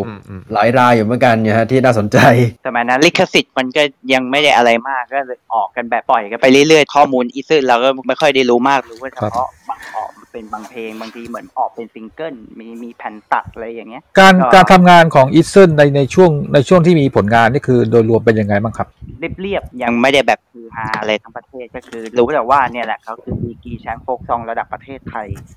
ถ้วยถ้วยพระราชทานอย่างเงี้ย ยังมีไปเล่นตามสถานที่ต่างๆ มั่งส่วนใหญ่ก็จะเป็นนั่นแหละมหาลัย แต่หลักๆช่วงนั้นก็คือจะเล่นกลางคืนซะมากกว่าอืมครับ ส่วนการทำงานอัดเสียงสมัยนั้นยุคหลักๆเลยคือห้องอัดไพบูลย์สตูดิโอสมัยนั้นห้องห้องศรีสยามยังไม่เกิด เล่นอะคูสติกกันไม่ได้อะไรมากอีซึนก็อยู่ยาวก็ข้ามไปยันยุค 80 จะเป็นยุคต้นๆและอันนี้ผ่านพ้นป่ายุค 70 ก็ข้ามมายุค 80 แล้วก็เล่นดนตรีกันคืนจะมากกว่า แล้วตอนนั้นก็แบบอย่างคุณอัศนีก็อยากก้าวพัฒนา เริ่มเรียนรู้ดนตรีอะไรหลากหลายจนวันหนึ่งก็นั่นแหละได้มารู้จักกับชายใจดีมีหนวดนั่นก็คือลุงเต๋อเรวัตพุทธินันท์ ก็คือจุดเปลี่ยนของชีวิต การการเจอลุงเต๋อนี่คือลุงเต๋อกลับมาจากฮาวายแล้วใช่ไหมฮะใช่แล้วใช่แล้ว ตอนนั้นแกเริ่มมาทำ Oriental Funk แล้ว ซึ่ง Oriental Funk ก่อนหน้านี้ก่อนที่คุณดัศนีจะมาก็คือเป็นอาต่อยวินัยพันธุรักษ์อยู่ก่อน ซึ่งตอนนั้นแกก็นั่นแหละเล่นมือกีตาร์แล้วร้องเพลงแล้วต่อมาอาต่อยวินัยแกแบบจะไปทำเดี่ยวแล้วเป็นเพลงลูกกรุงอะเขาก็เลยหาสมาชิกแล้วก็คือเขาก็รู้ชื่อเสียงมาเออนี่เด็กรุ่นใหม่ฝีมือดีอะไรอย่างเงี้ยดีกรีแชมป์โฟกซองแล้วแบบพอเหมือนจะรู้จักกันตอนเล่นดนตรีกลางคืนด้วยกันแหละแล้วก็เจอกัน แล้วก็คุยเหมือนว่าเอ้ยเนี่ยมามาร่วมวงกับผมไหมอะไรอย่างเงี้ยคุณอัศนีก็เลย ตอบรับคำชวน เพราะว่าพี่ป้อมนี่เขาก็มีวง The Impossible เป็นไอดอลด้วย เพราะว่าตอนสมัยนั้นสมัยเด็กๆ ก็เล่นเพลงของ The Impossible เนี่ยแหละอ่าแล้วก็รู้จักลุงเต๋อตั้งแต่ตอนนั้นก็เลยแบบอืมในเมื่อนักดนตรีที่เราชอบมาชวนอย่างนี้อืมมีเหลือจะพลาดและอยากเพื่อแบบอยากจะก้าวเรียนรู้หลากหลายแนวดนตรีอะก็เลยตอบรับคำเชิญแล้วก็ได้ไปอยู่กับ The Oriental Funk ในในช่วงไหนนะครับเจ ประมาณ น่าจะน่าจะประมาณสองสองสามอะประมาณนั้น แต่ว่าก็ยังทำงานกับ Isn't อยู่ด้วยใช่ไหมฮะ ตอนนั้นน่าจะออกจากวงแล้ว เพราะตอนนั้นคุณวสันต์ยังอยู่ พี่ป้อมก็อ๋อกระโดดเข้ามาอยู่ Oriental Funk เลย เพราะตอนนั้นรู้สึก Isn't จะไม่มีผลงานทางการตลาดแล้วไม่มีแล้วตอนนั้นอืมครับเริ่มไปเล่นดนตรีกลางคืนเป็นหลักแทนแล้วอ่ามาฟังอ่าพอนับป้อมตัดสินใจ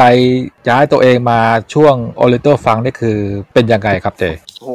หหลากหลายเลยครับ ไม่ได้เล่น folk song อย่างเดียวแล้ว คราวนี้เล่นทั้งแนวฟังก์เล่นสวิงแจ๊สเล่นเพลงแบบดิสโก้ ต้องบอกว่ายุคนั้นดิสโก้เริ่มเข้ามาแล้ว ในเมืองไทยสมัยนั้นก็นั่นแหละ ก็จะเป็นแบบแนวนั้นนี่เป็นบาร์แบบเล่นดนตรี แบบแนวเต้นรำอะก็เริ่มแบบหลุดกรอบจาก folk song มาแล้ว คราวนี้ก็เล่นดนตรีแบบหลากหลาย ได้เรียนรู้อะไรต่างๆ จากลุงเต๋อเรวัตเนี่ยแหละ พัฒนา skill ขึ้นเลยอะอีกมุมหนึ่งก็คือเหมือนกับว่าค่อยๆ สร้างชื่อเสียงให้กับอ่าให้กับนักนักป้อมไปในตัวด้วย ก็คือแบบค่อยๆสร้างชื่อเสียงแล้วก็ค่อย ๆ ตักตวงประสบการณ์จากการแกะเพลงต่างประเทศ เล่นเออ แล้วก็หลัก ๆ ก็จะเล่นเพลง Ross Stewart เพราะตอนนั้นวงเอลิเทนฟังเนี่ยจะดัง ๆ เพราะว่าลุงเต๋อเขาเป็นเงาเสียงของ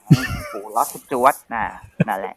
ซึ่งการสัมภาษณ์ของลุงเต๋อในเวลาต่อมาแกบอกว่าแกเบื่อแกเบื่อมากแกเคยบอกแกอยากจะเลิกร้องเพลงเพราะแกต้องโดนร้องเพลงนี้ทุกคืนอะร้องลอสจวตร้องแบบ I don't want to talk about it หรืออะไรมาเนี้ยทุกคืนแกก็เลยแบบเออผมจะเลิกเลิกร้องเพลงเพราะต้องแบบอยากร้องลอสจวตแล้วอะไรอย่างเงี้ยฮะ ในอีกอย่างหนึ่งแกก็เคยบอกอยู่ว่าผมเล่นเพลงร้องเพลงของ Ross Stewart มากกว่าตัว Ross Stewart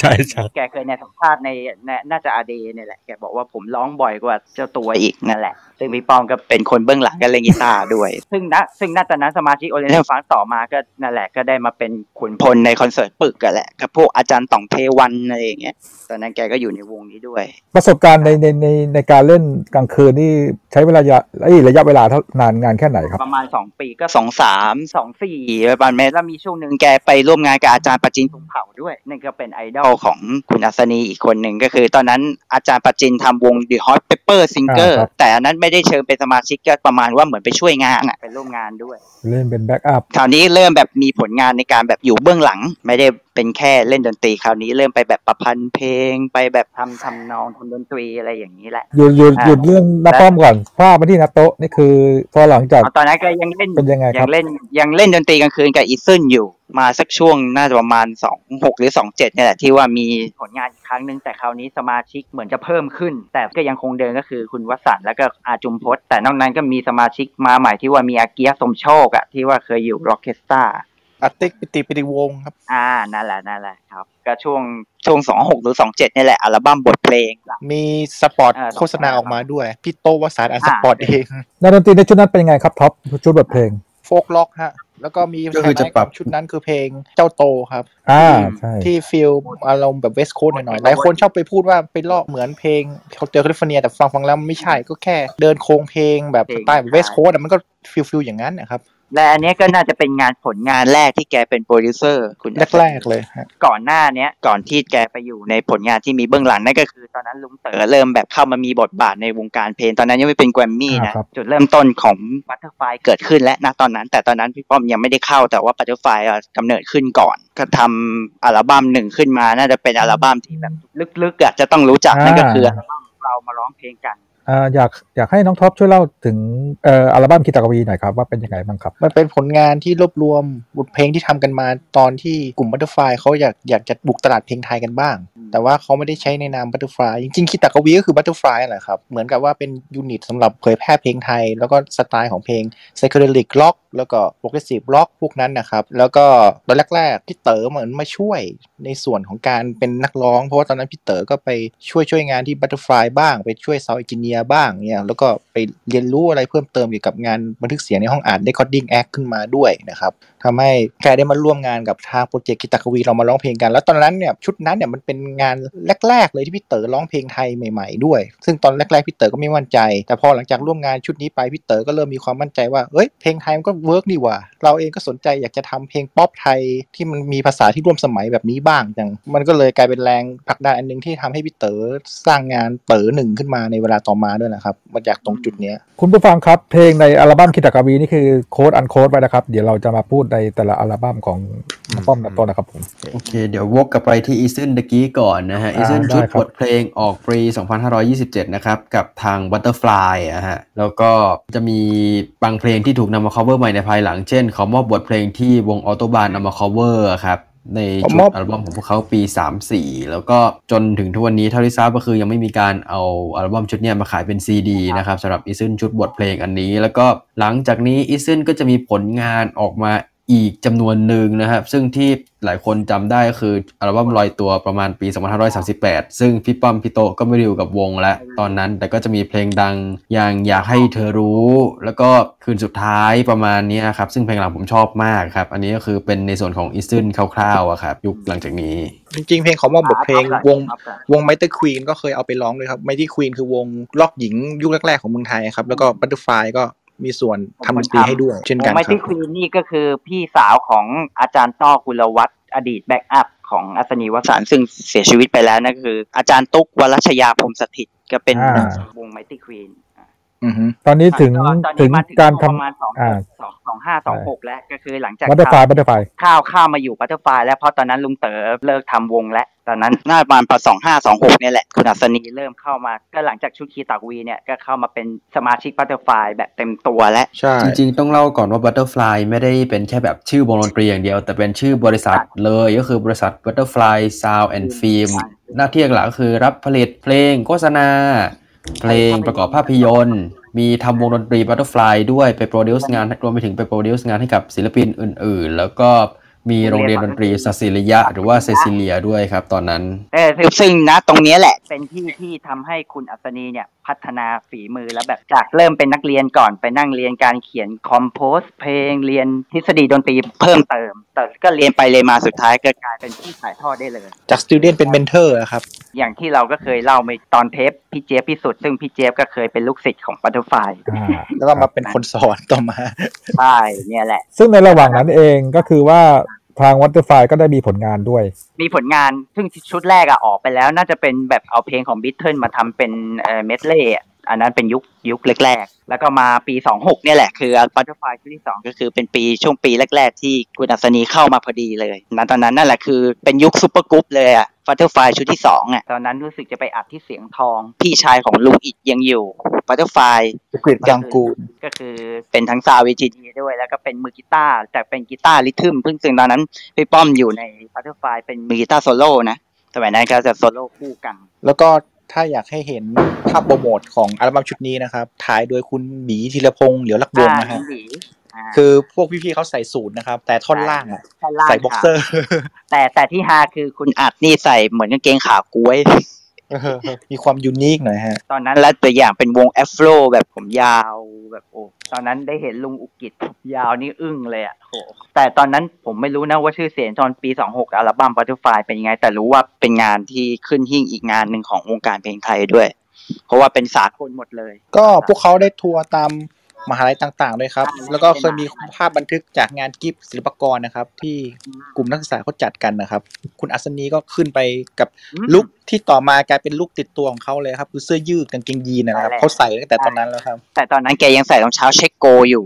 หนังเก่ากางเกงยีนยังเป็น Wrangler อยู่ แล้วก็เสื้อ Butterfly ตอนนั้นน่าจะทำกันเองในวงอะ เสื้อใช่ Butterfly ที่เป็นปกสองอะ นั่นแหละสมัยนั้นใส่ ตอนนั้นมีกีตาร์ส่วนตัวนั่นก็คือ Gibson ตัวฟักทองอะไอสี tobacco ก็เป็นตัวเก่งก็ทคือองที่หายไป ปีประมาณปีเจ็ดเจ็ดหรือเจ็ดแปดเนี่ยแหละ เป็นปีเก่าแล้ว หนักประมาณหกห้าหกโลอะหนักกว่าไอตัว red wine อันนั้นนะไม้แบบไม้แท้ๆนั่นแหละ และเสียงใน Butterfly ชุดที่สองอะ เสียงโซโล่ทั้งหมดก็คือเสียงมาจากเนี่ยแหละ เสียงเสียงมาจากไอ้ Gibson ตัวเนี้ยแหละ เออ แล้วก็อีกอย่างหนึ่งคุณอัศนีเริ่มแบบไปอยู่งานเบื้องหลังแล้ว เขาเรียกว่ามือปืนรับจ้าง อ่าครับ ยุคแรก ๆ เลยคืออัดเสียงในห้องอัดเสียงแล้ว แล้วต่อมาก็นั่นแหละแกรมมี่ก็ก็เกิดขึ้น แล้วก็อะไรนะ เริ่มเอางานมาป้อนให้ทีมงาน Butterfly ให้ช่วยทำด้วยนะครับ ตัวอย่างก็อย่างเช่นงานของคุณทูนิแลซับหรือแม้กระทั่ง อืมใช่งานอัลบั้มนันทิดา 27 ของพี่ตูนนันทิดาเนี่ยครับ เอาง่ายคือฝีมือกีตาร์ที่เราได้ยิน เพลงในช่วงปีห่วงปีตั้งแต่ปี26จนถึงปี29นั่นแหละคือสำเนียงคุณอัศนีโชติกุลจาก Gibson ตัวนั้นเนี่ยแหละอัดเสียงทั้งสีสยามเสียงทองอะไรอย่างเงี้ยห้องบัตเตอร์ไฟแล้วก็เองบ้างงานแม่แหวนอ่างานแม่แหวนชุดแรกก็เป็นฝีมือคุณอัศนีเสียงกีตาร์อ๋อหรือแม้กระทั่งอัลเออบั้มลืมของวงประเด็นฉลียงนะครับเอ่อเรื่องเพลงโฆษณาด้วยค่ะอ่านี่เนี่ยเดี๋ยวกำลังจะเข้าเดี๋ยวเดี๋ยวอ่าจะเข้าใช่ใช่ไหมใช่โอเคโอเคอ่านั่นแหละก็คือแกเริ่มเป็น Free มือปืน Sport รับจ้างอะไรทั้งหมดแล้วก็ ณตอนนั้นก็เริ่มทำเพลงโฆษณาด้วยไปในตัวมีเพลงโฆมีษโฆณาษณาที่แบบกรีนกรีนสปอร์ตแล้วก็โอเล่แล้วรู้ไหมครับว่าใครเป็นคนเขียน copyright อันนั้นทายสิครับ พี่พี่ป้อมสนีทำดนตรีแต่ว่ามีอยู่คนหนึ่งที่ต่อมากลายเป็นศิลปินแกรมมี่ด้วย แล้วก็เป็นคนเขียน copyright นั้น พี่เพชรโอสานุเคราะห์ฮะ อ่าอ่าสตรอเบอรี่หวานจังหอมชื่นใจอร่อยถึงใจจริงๆอะนะนั่นแหละครับ สินค้าคือบริษัทเขานั่นเองนะฮะอ่าแน่นอนนั่นแหละแต่แต่โอเล่นี่คือจะมาก่อนนะ ช่วงประมาณสองหกนั่นแหละ แต่ถ้าเป็น Green Spot นี่น่าจะปีสองแปดเพราะว่า Green Spot เนี่ยเขาไปทำที่อังกฤษก็คือช่วงที่ไปทำแดนศิวิไลซ์ให้ลุงเอกอะนั่นแหละก็หอบเอางาน Green Spot ไปอัดที่โน้นด้วย ใช่น้องตี session ที่นั่นด้วย อ่า พูดถึงอ่าโฆษณาเสร็จ พูดถึงภาพยนตร์ อ่านี่ สกอร์หนัง Five Star นี่ต้อง คุณต้องไปเจอใน Butterfly ตั้งแต่เรื่องวัยระเริงอะเงินเงินนะฮะและถ้าใครอยากได้ยินสำเนียงกีตาร์คุณอัศนีที่เป็นแนวจิมมี่เพจอะไปฟังเพลงไอ้ทดแทนหามาทดแทนไม่ให้ใครมาดูถูกดูแคลนอะที่เป็นช่วงโซโล่กีตาร์ยาวๆนั่นแหละอืมคุณต้องไปน้ำพุฟังอะเออนั่นแหละโซโล่แบบอื้อหือโอ้โหโซโล่จี๊ดอะนะแต่แต่ที่ฟังมา อีกอย่างหนึ่งที่แกอยากเล่นกีตาร์ Gibson ก็เพราะมีจิมมี่เพจแห่งวง Led Zeppelin เป็นไอดอลคือแบบฟังแล้วอื้อหือกัดปากอะโซโล่มาได้ยังไง จี๊ดอะฟังแล้ว โอ้โหพี่ป้อมไม่ธรรมดาเลยนะ นี่แหละคือพัฒนาการจากตอนนั้นยังเป็นโฟล์คซองข้ามกระโดดมากลายเป็นโซโล่ไฟแลบเป็นเป็นร็อกเลยอะนั่นแหละอิทธิพลจาก Butterfly ทั้งนั้นนั่นแหละคือการพัฒนา skillตอนนั้นเริ่มแบบไปไกลแล้วอะแบบบรรลุเลยอะ ในนั้นพี่เกครับแล้วพี่ป้อมสนีมาร่วมงานกับทางพี่เอกคเนศได้ไงครับ กับงานอ๋อ Nite Spot นะครับ ก็น่าจะเป็นคุณชัยยงชัยยงน้อยสุด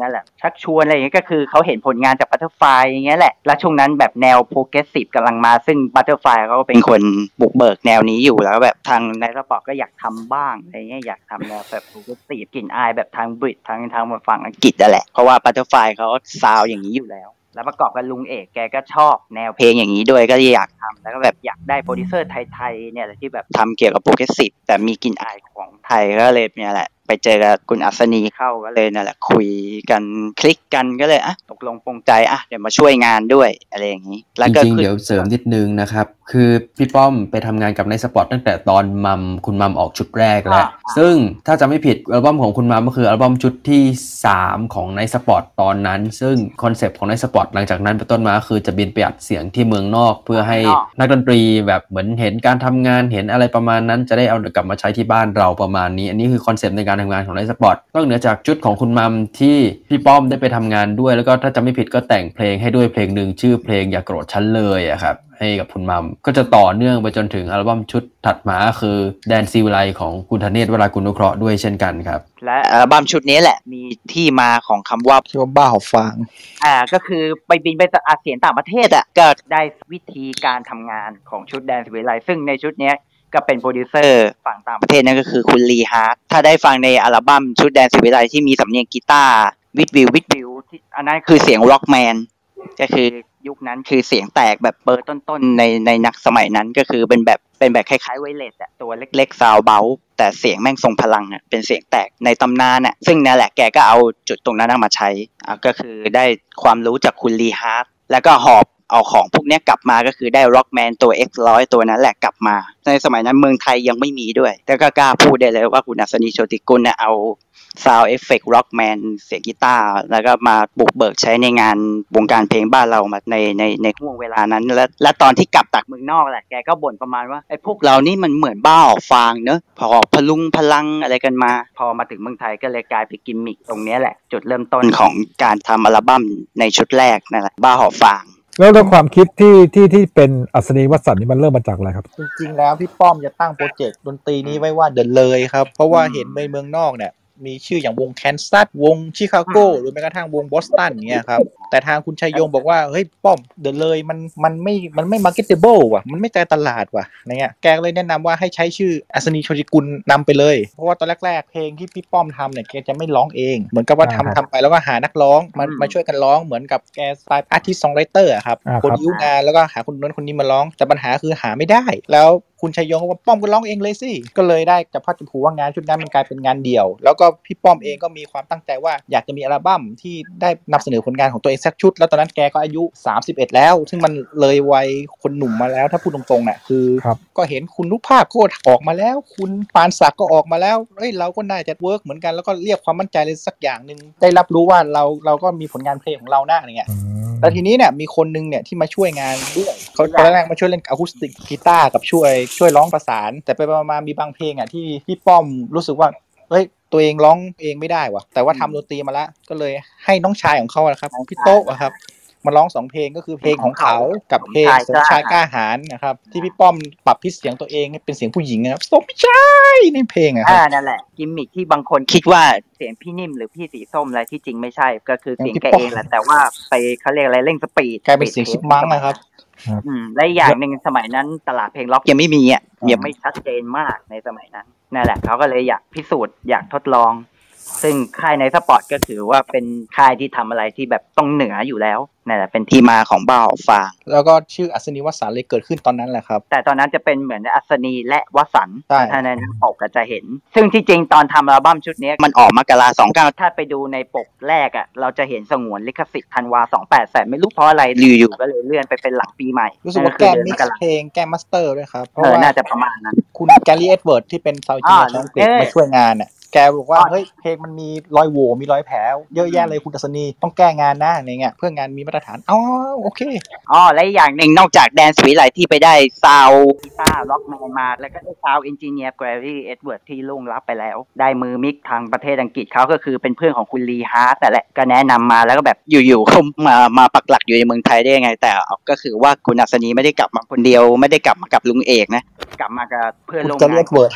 คือเป็นบุคลากรคนหนึ่งที่พัฒนาในเรื่อง sound ในประเทศไทย ซึ่งผลงานแรก ๆ ก็คือนั่นแหละทำบ้าออกฟาร์มเป็นงานแรก และอีกอย่างหนึ่งเป็นการบุกเบิกห้องศรีสยามตอนนั้นเริ่มมีสองห้องแล้วนั่นแหละก็ที่บอกว่าสมัยนั้นที่ว่ามีห้องหนึ่งนิติทัศน์จองก็นั่นก็คือห้องใหญ่แล้วก็ห้องสองที่ว่าแกรมมี่จองทั้งปีนั่นแหละถ้าเราได้เห็นในปกในบ้าหอบฟางอะที่แกไปนั่งบนโซฟาอันนั้นนั่นแหละคือห้องสองนั่นแหละคือห้องใหม่เลย นี่ก็คือที่มาของอัสนีวสันต์รวมไปถึงจุด กำเนิดชุดแรกก็คือบ้าหอบฟาง concept แนวดนตรีนี่ชุดนี้เป็นยังไงครับ concept ชุดนี้ก็คือสิ่งที่พี่ป้อมอยากจะนำเสนอนะครับความหลากหลายแต่พื้นด้วยดนตรีร็อกเนี่ยแหละครับแล้วก็ผสมกับการการที่มาช่วยงานของอีกคนหนึ่งที่ขาดไม่ได้เลยแล้วเขาช่วยงานมาตลอดเลยครับ พี่จอร์ดกิจโชคที่พัฒนาเพื่อนของเขาจากวง Butterfly เนี่ยแหละครับที่มาช่วยเรื่อง sound ด้วยแล้วก็ช่วยเรียบเรียงดนตรีแล้วก็ เขียนทำนองบางเพลงด้วยนะครับ produce ด้วยมั้งเหมือนจะช่วย co- produce ด้วยใช่ แล้วก็ถ้าฟังดีๆในชุดแรกนะเพลงค่อนข้างหลากหลายด้วย ไม่ได้มีความที่โขกหักเลยแหละ จะมีเพลงเดียวที่แบบก้ำกึ่งรักไม่รักก็นั่นแหละคือเพลง track แรกเลยบอกแล้วบอกแล้วนั่นแหละที่แบบน่าจะรักแล้วแหละ น่าจะแบบกึ่งกึ่งรักแบบแปลกใช่ออกเชิงเยาะเย้ยหน่อยนะฮะบอกว่าออกเฮ้ยสมน้ำหน้าพออกหักเนี่ยนั่นแหละป้อมเขียนแล้วร้องทำนองเพลงนั้นด้วยฮะ ใช่อ๋อและอย่างชุดเนี้ยก็คือตอนนั้นเริ่มปฏิวัติวงการการบันทึกเสียง sound ตอนนั้นก็เริ่มมี synthesizer มีอะไรแบบเข้ามากลองเกิงอะไรพวกนี้เป็นอัลบั้มชุดแรกของเมืองไทยนะที่ใช้นอกจาก LinnDrum ในชุดนี้ใช้ Linn รุ่นใหม่แล้วก็คือเพลงบอกแล้วอะที่เป็นเสียง Linn 9,000ซึ่งตอนนั้นกลองของ Roland ได้ออกมานั่นก็คือเสียง TR 707ในเพลงบ้าหอบฟางที่เสียงทอมแบบนั่นแหละคือเสียง TR 707เพิ่งออกมาใหม่ๆเลยไอ้ TR 707ออกปี 28ถือว่าทันสมัยในในนะตอนนั้นแล้ว และ sound กีตาร์ Rockman ในตอนนั้นเมืองไทยก็ไม่มีใครใช้ เมืองนอกก็เพิ่งมีได้ปี2ปีเองซึ่งอัลบั้มชุดนี้เราเริ่มจะตามทันสากลแล้ว แล้วก็เป็นอัลบั้มที่ใช้เครื่อง sequencer เครื่องเรียบเรียงดนตรีอะใช่ใช่เริ่มทันสมัยขึ้นแต่ยังไม่ใช่คอมพิวเตอร์นะ ตอนนั้นยังเป็นเครื่อง sequencer เป็นโ w แลนด์ MC 500เครื่องใหญ่ ตอนนั้นจำได้ว่าพี่ป้อมต้องแบ่งแยกเป็นสองร่าง คือว่าในห้องอัดศรีสยามอะคือ งานหนึ่งแกก็ต้องทำบ้าหอบฟาง อีกงานหนึ่งอ๋อแล้วไปแกก็ต้องทำ Butterfly ชุด Acคชั่นๆเออแต่ตอนนั้นแกก็คือวิ่งรอบอยู่สองห้องอัดอะก็คือห้อง Butterfly แล้วก็ห้องศรีสยามอัลบั้มนี้เสร็จปุ๊บก็ไปทำ Butterfly ต่อแล้วซึ่งณตอนนั้น Butterflyช่วงปี 29 พอดีเลยบัตเตอร์ฟลาย Action ก็ออกบ้าหอบฟางก็ออกคราวนี้แหละครับเนี่ยแหละที่มาก่อนจะมีเพลงได้อย่างเสียอย่าง เนี่ยแหละอ่าเนี่ยแหละก็คือก็เลยแบบพี่อ๋องสุรสีห์ก็บอกพี่ป้อมว่าเฮ้ยป้อมว่ามึงเลือกว่ะถ้าป้อมจะไปทำบ้าหอบฟางก็ก็ทำเต็มที่ไปเลย แต่ว่าถ้าจะมาทำ Action ป้อมก็ต้องอยู่โปรโมทนะอะไรเงี้ยปรากฏพี่ป้อมก็บอกนั้นนั้นผมทำบ้าหอบฟางพี่อ๋องอืมก็เลยกลายเป็นว่าถึงแม้พี่ป้อมบันทึกเสียงอัลบั้มชุดนั้น แล้วก็แต่งเพลงสองเพลงคือ Hammer Song ซึ่งต่อมาก็คือเพลงสัจธรรมในชุดบางอ้อ หรือแม้กระทั่งเพลง Phosphorus ด้วยที่เป็นเพลงร็อกมันๆสองเพลงนั้น แต่ว่าพอเล่นสดเนี่ยคนที่มาเล่นสดแทนคือพี่จิจิรพรรณอัศวรรณนนท์เวลาไปดูคลิปเก่าๆพวกคอนเสิร์ตลืมโลกหรือคอนเสิร์ตติดแอร์เนี่ยก็จะเป็นพี่จิจิรพันธ์แล้วก็ชุดนี้นะครับก็จะมีแขกรับเชิญมามาร่วมด้วยสองท่านอ่าก็คือคนที่คุ้นเคยกับน้าป้อมอย่างดีครับ ก็คือน้าแอ๊ดครับยืนยงโอภากุล อ่าเขามาร่วมแอ๊ดคาราบาวใช่มาร่วมมาร่วมร้องพิจิลิงประมาณสามเพลงใช่ไหมฮะอืมก็คือแกนึกถึงเพื่อนเก่าอะ แล้วแบบได้ฟังเพลงนี้แล้วแบบมันต้องเป็นเองว่ะ ก็เลยเขียนจดหมายเล็กไปที่ห้องอัดคาราบาวแหละ ว่า เอ้ย มาช่วยอัดเพลงหน่อยมมาช่วยร้องหน่อยสามเพลง น่าจะส่งจดหมายไปช่วงประมาณกลางวันแหละอยู่ๆแล้วอยู่ๆเย็นๆหรือค่ำๆเนี่ยแหละอยู่ๆก็มาหามาที่สีสยามเนี่ยแหละ แล้วบอกเอ้ยกูมาแล้วก็จัดเลย เออก็ยื่นเพลงให้สามเพลงอะซึ่งแล้วก็สามสามเพลงนั้นก็คือไม่เป็นไม่เป็นไรวันไม่เป็นี้นไรฮะที่เป็นไทยแล้วก็น้ำเอ่ยน้ำน้ำเอ่ยน้ำใจ แล้วก็คือในช่วงเวลานั้นน่ะก็ฟังสามเพลงฟัง demo อะไรเยอะอยู่ๆก็เข้าไปร้องเฉยเลย คือฟังได้แค่รอบสองรอบแล้วแกก็เข้าไปร้องแล้วก็ take เดียวผ่านหมดทั้งสามเพลงอืมประมาณเกือบสองสามชั่วโมงอะคือจบงานเลย ซึ่งซิงเกิลไม่เป็นไรนี่ก็มีแขกรับเชิญอีกหนึ่งท่านด้วยนะอ่าฮะปู่แหลมมอริสันอ่าท่อนโซโล่นั่นแหละ คือฝีมือแกเองแหละ ใครมีปกเบ้าฟันปกแรกก็ถ้าปกในก็จะได้เห็นแกแหละก็นั่นแหละเคยเล่าว่า แกโดนพี่ป้อมจับกอกเหล้าไปครึ่งขวดนะครับอะถึงเล่นได้อย่างนั้นนะเอ้ยเดี๋ยวไม่แล้วไม่ใช่แค่ปู่แหลมนะคุณยืนยงด้วยเขาเรียกว่าค่าตอบแทนของเงินไม่ต้อง ขอสักกึบก่อนสักทีค่าตอบแทนก็คือกงนั่นแหละสมัยนั้นแล้วก็เป็นเพื่อนๆกันแบบ คนกันเองนั่นแหละ พอผลตอบรับออกมาเป็นยังไงบ้างครับ ตอนนั้นเนี่ยยอดขายค่อนข้างจะเป็นเรียกว่าน้ำซึมบ่อทรายอืมแล้วก็บวกกับว่าตอนนั้นเนี่ยไนท์สปอตมีสื่อในมือเนาะก็เลยให้พี่ป้อมพี่โต้เนี่ยไปออกโปรโมตตามรายการของไนท์สปอตต่างๆ หรือแม้กระทั่งละครซิทคอม พวกเขาเคยโผล่แม้กระทั่งในเรื่องเออสามาทตารมนนัดอนเจดีย์หรือแม้กระทั่งไปเล่นเกมโชว์มาตามนัดมาตามนัดซึ่งไปด้วยซึ่งพี่ป้อมบอกว่าพอนะไม่เล่นเกมโชว์นะมันไม่ใช่ทางผมใช่เพราะตอนนั้นในสปอร์ตทำละครด้วยนี่ ของทางสาช่องทรนเก้าอนเจดีย์เล่นเป็นนักดนตรีเล่นในร้าน แล้วไปก็ออกไปเพชโผรล่ฆาตความเครียดด้วยไปโผล่เออใช่คไปวามออกเครียซูดโม่ด้วยไปซูโม่ด้วยให้พวกซูโม่มาป่วงบอกอะไรว่าบ้าหอบหอบอะไรกันนักหนาอะไรเงี้ยใช่ใช่พี่กิ๊กกับป่วงอะไรเงี้ยครับแล้วก็ได้ไปขึ้นฟรีคอนเสิร์ตแรกทางช่องเก้านั่นก็คือคอนเสิร์ตลืมโลก ซึ่งจริงๆ ต้องเล่าด้วยว่าเขาโปรโมทไว้ว่าสองคนนี้ตั้งใจว่าจะเล่นคอนเสิร์ตออกทีวีเพียงครั้งเดียวเท่านั้น คือตอนโฆษณาเขาจะใช้คำนี้เลยแล้วก็ก็เหมือนตอทั้นงนั้นคู่ก็คิดว่าแบบเออเป็นโปรเจกต์เฉพาะกิจแบบหารู้ไหม่ว่าหลังจากนั้นก็กลายเป็นยาวๆยาวมาเลยใช่และอย่างหนึ่งในชุดนี้ก็มี MV ด้วย ซึ่ง MV ก็ไปปรากฏอยู่ในไอ title ไอคอนเสิร์ตลืมโลกเนี่ยแหละเพลงบ้าหอบฟางอ่านั่นแหละสมัยนั้น แล้วก็มีเพลงน้ำเอ่ยน้ำใจก็มีนะ น้ำเอ่ยน้ำใจรู้สึกจะเป็น MV ที่แกไปนั่งเล่นเปียโนเคยเห็นอยู่แวบๆอะนะไปนั่งเล่นเปียโน แล้วก็เพลงบอกแล้ว รู้สึกแกจะเล่นเป็นคนกวาด กวาดพื้นในในผับเออแบบผับเลิกแล้วแกก็เป็นเป็นพ่อบ้านอะถูบ้านแล้วก็เอาอะไรอะไม้ม็อบอะทำเป็นมือกีตาร์ดีดแล้วก็ร้องบอกนั่นแหละผมไม่เคยเห็นนะนั่นแหละคือ MV ตอนนั้น แล้วก็มีการตลาดอันนึงด้วยครับ ซึ่งพี่ป้อมพี่โต้แกบอกว่านี่เป็นครั้งแรกในชีวิตด้วย แล้วก็ผมจะไม่ทำอย่างนี้อีกแล้วเหมือนกัน คือทางไนท์สปอตเนี่ย ให้พี่ป้อมพี่โต้ไปนั่งในสยามเซ็นเตอร์ ไปนั่งอยู่กลางห้างเลย แล้วดูปฏิกิริยาว่า จะมีใครมาทักไหมผลปรากฏใช่ว่าก็มีบ้างมีมาทักมีมาขอลายเซ็นมาขอถ่ายรูปบ้าง แต่แกมีความรู้สึกว่าผมไม่ใช่ลิงในสวนสัตว์ดุสิตอ๋อครับที่ที่คนจะมาห้อมล้อมกันอย่างนี้มาดูอุ้ยอุ้ยใช่หรือเปล่าเนี่ยมันทำงี้เหรอ บอกแล้วก็เลยมีความรู้สึกว่าฉันมาทำอะไรที่นี่นี่ครับ การตลาดมาดูคุ้นๆนะครับฮะฉันมาทำอะไรที่นี่เข้าใจนั่งอยู่นะกลางห้างสยามเซ็นเตอร์ เพื่อให้คนมาทักว่าใช่หรือเปล่าใช่หรือเปล่า แล้วมันชี้ๆดูเนี่ยครับ คือแล้วพวกพี่เขาก็ค่อนข้างแบบชอบเก็บตัวด้วย แล้วก็เอาเอาโลกส่วนตัวสูงด้วย ไอ้อย่างนี้ก็ไม่ค่อยใช่ทางเท่าไหร่ใช่นั่นแหละก็เริ่มออกทีวีตอนนั้นเริ่มเป็นที่รู้จักทั้งประเทศในเฉพาะกลุ่มแล้วตอนนั้นยังไม่เท่าไหร่มากอ๋อแล้วก็ก็เริ่มมีเรื่องดราม่านั่นก็คือจุดเริ่มต้นของฟักทองหายไปก็คือนะแกไปทัวร์ที่จังหวัดเลยทั้งจังหวัดไม่รู้อุดรป่ะแล้วกีตาร์มันอยู่ในนั้นน่ะแล้วก็โดนงัดไปนั่นก็คือตัวนั้นแหละตัวฟักทองอะที่ใช้อัดเสียงอ่าใช้เล่นบัตเตอร์ฟลายน่ะหายไปครับ ตอนนั้นแกแบบ sad มาก แกบอกเลยว่าในชีวิตไม่เคยมีน้ำตาก็เพราะเนี่ยแหละ งานเนี้ยแหละมีน้ำตากีตาร์หาย แกแกยกเลิกทัวร์เลยฮะ ทัวร์อีสานเออมันกีตาร์ตัวเดียวอะครับและสุดท้ายเหมือนทางร้านดนตรีของเวิร์กหรือของเบสเบเงียบเซมหรืออะไรสักอย่างเนี่ยแหละเขาก็อุปการะกีตาร์ให้ รู้สึกจะเป็นเลสพอลสีทองหรือสีไม้เนี่ยแหละ ก็คือใช้เล่นในคอนเสิร์ตลืมโลกอะนั่นแหละตัวนั้น แล้วก็คอนเสิร์ตปึกด้วยฮะ สมัยนั้นน่าจะเป็นของเพชรสยามซาวด์ครับ น่าจะประมาณนะผมก็ไม่รู้ว่าทางร้านทางเวิร์กเนี่ยแหละเขาเป็นคนอุปการะกีตาร์ให้ไปใช้ก่อน สังเกตไหมฮะว่าชุดแรกเนี่ยแต่งเพลงบ้าขอฟังกับหน้าปัจจุบัน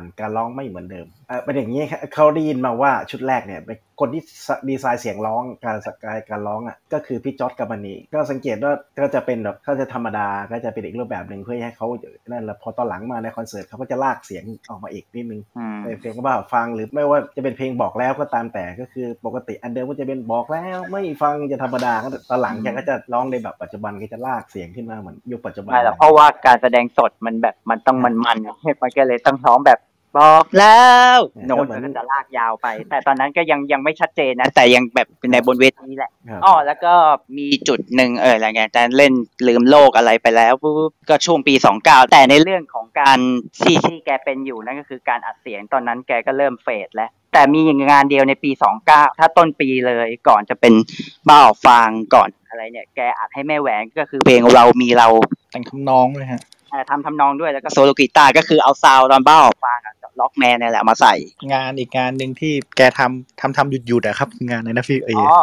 อ๋ออันนั้นก็คือจุดเริ่มต้นของร็อกเล็ก ๆ นั่นแหละไมโครนั่นแหละก็ไปเป็นโปรดิวเซอร์ให้ในแล้วก็เล่นกีตาร์ด้วย อ่าอัดกีตาร์ด้วยเออแล้วก็แม่ตู่นันทิดาแกก็ทำดนตรีด้วยในเพลงบอกหน่อยได้ไหม แต่ที่จริงอะแกเกือบจะได้ทำงานให้พี่เบิร์ดแล้วในชุดแรกไงแต่มันติดบ้าหอบฟางพอดีไง ก็เลยกลายเป็นพี่โอมไปไปไปอัดเสียงแทนแล้วก็แล้วก็มาอัดให้ลุงเต๋อด้วยชุดเต๋อสามอ่าครับก็แหละพออัดจนสุดท้ายก็เป็นที่มาของคอนเสิร์ตปึ้กเนี่ยแหละ อันนี้คือหลังจากอาจบบ้าหอบฟางแกก็ popular แล้วตอนนั้น มีมีเรื่องอาหารนะครับ คือตอนที่พี่พี่เต๋อไปขอพี่โอมมาช่วยทำงาน แค่พูดว่าโอมจ๋าป้อมมันไม่ว่างอะโอมมาช่วยพี่หน่อยสิแรก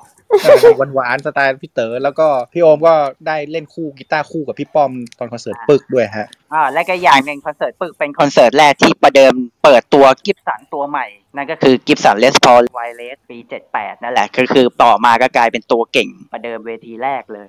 มาทดแทนฟักทองอะนะฮะนั่นแหละ คือตัวนั้นแหละกลายเป็น signature ของแกไปเลย อ่า อันนี้ จบในส่วนของปี 29 แล้วนี่เรา move มาปี 30 แล้วอ่าเดี๋ยวที่ที่สองเสริมอีกนิดนึอ่างครับก่อนครับครับเกี่ยวกับบ้าหอบฟางสองเรื่องนะฮะ อันแรกก็คือบ้าหอบฟางจะมีคอนเสิร์ตโปรโมทอัลบั้มรอบหนึ่งจัดที่ธรรมศาสตร์ ซึ่งจำได้ว่ามีคนที่เคยไปดูอะเขาเล่าให้ฟังว่า บรรยากาศคือเหมือนดูโชว์ Butterfly เลยเล่นกันแบบ feel เหมือนนักดนตรีซีเรียส สักพักพอถึงเพลงน้ำเอ๋ยน้ำใจ อยู่ๆมีเสียงแอ๊ดขึ้นมา น้ำเอ๋ยน้ำใจคนก็คิดว่าเออเปิดเทปเปิดอะไรหรือเปล่า สักพักอยู่ดีน้าแอ๊ดโผล่ขึ้นมาคนกรี๊ดลั่นฮอเลยชูแบบนิ้วคาราบาวกันเต็มฮออะไรประมาณนี้เลยอะชื่อคาราบาวแล้วก็อีกเพลงหนึ่งไม่เป็นไรด้วย ไม่เป็นไรเพลงนี้แหละเจ้าหน้าที่แบบทางธรรมศาสตร์บอกว่าไม่เคยมีคอนเสิร์ตอะไรที่แบบพังทลายก็เพราะอย่างเงี้ยคือก็คนไปปีนเก้าอี้อะแล้วก็ไปโยกโอตะเหลืองแดงครับเก้าอี้ในหอประชุมธรรมศาสตร์หักอะโอ้เพราะว่าเขาไม่โอ้โหคนส่วนใหญ่ก็ที่มีคอนเสิร์ตที่แบบเบาๆก็คือพวกยูนิเซฟหรือคอนเสิร์ตแบบการกุศลอะไรอย่างอ่าเงี้ยเฉลียงเงี้ยแน่แบบเบาๆอะแต่นี่คือคอนเสิร์ตล็อกอะน่าจะเป็นล็อกแรกในธรรมศาสตร์เลยแหละนั่นแหละนะครับเล่นและอย่างมันไม่ใช่แค่เพลงไม่เป็นไร มันมีเพลงแบบสากลที่ VIP เอามาเล่นด้วย เพราะตอนนั้นทีมก็คือวงมิติอะแหละนั่นแหละจุดเริ่มต้นที่น้ำมันมาอยู่เนี่ยแหละก็เนี่ย ก็มาจากจุดบ้าหอบฟางเนี่ยครับ แล้วก็อีกเรื่องหนึ่งก็คือ หลังจากนั้นเนี่ยปี 2530 ช่วงที่ผักชีโรยหน้ากำลังดังนะครับไนท์สปอตอืมก็เกาะกระแสนะครับ เอาอัลบั้มนี้ปั๊มขึ้นมาใหม่เอามาอีกครั้งมาใหม่ก็จะเป็นปก 2 และก็จะเป็นภาพพวกเขากำลังเล่นดนตรีกันอยู่บนเวทีอะครับ ซึ่งก็คือสิ่งที่แตกต่างจากปั๊มแรกก็คือ 1 มันจะมีเวอร์ชั่นบรรเลงอยู่หน้าท้ายหน้า 1 A แล้วก็หน้า B หน้า A จะเป็นเดือนเพ็ญกับกาลเทศะเวอร์ชันบรรเลงส่วนหน้า B จะเป็นบ้าหอบฟางแล้วก็น้ำเอ๋ยน้ำใจเวอร์ชันบรรเลงซึ่ง หาฟังได้เฉพาะในเวอร์ชันนี้เวอร์ชันเดียวนะครับ แล้วก็ปกในคือเข้าใจว่าน่าจะเหมือนแบบทำออกมาเกาะกระแสครับ เพราะว่าปกในไม่มีเนื้อร้องไม่มีอะไรเลยมีแต่เครดิตซึ่งก็พิมพ์ผิดผิดถูกถูกๆพิมพ์แกรี่เอ็ดเวิร์ดเป็นเกรย์เอ็ดเวิร์ดอะไรอย่างเงี้ยฮะก็เหมือนกิมมิคเชิงการตลาดตอนนั้นของทางไนท์สปอตที่ต้องการเหมือนแบบตอบรับความสำเร็จของผักชีโรยหน้าที่ออกกับแกรมมี่ประมาณนั้นนะครับก็เข้าสู่ปี 30 นั่นแหละ เริ่มต้นก็ย้ายชายคามาอยู่แกรมมี่และอ่าหลังจากนั้นก็ที่ไปเป็นโปรดิวเซอร์ให้ไมโครตอนนั้นตลาดเพลงล็อกเริ่มแบบเฟื่องฟูแล้วเพราะว่าบ้าหอบฟางไปปูทางเอาไว้ แล้วก็ให้น้องๆไมโครเนี่ยได้เดิน แล้วก็กลายมาเป็น popular เลยในความเป็นล็อกในสมัยนั้น ออกมาตอกย้ำมาอยู่แกรมมี่แล้วแบบชุดนี้ก็ถือว่าเป็นจุดเปลี่ยนของวงการเพลงไทยอีกชุดหนึ่ง เปลี่ยนหมดเลยแล้วก็เปลี่ยนห้องอัดด้วยจากศรีสยามมาอยู่ในห้องอัดเพื่อนรักก็คือคาราบาวสตูดิโอเป็นอัลบั้มชุดแรกที่ใช้คอมพิวเตอร์ในการอัดเสียงโปรแกรม Macintosh อะ Pro Tools นะฮะ ใช่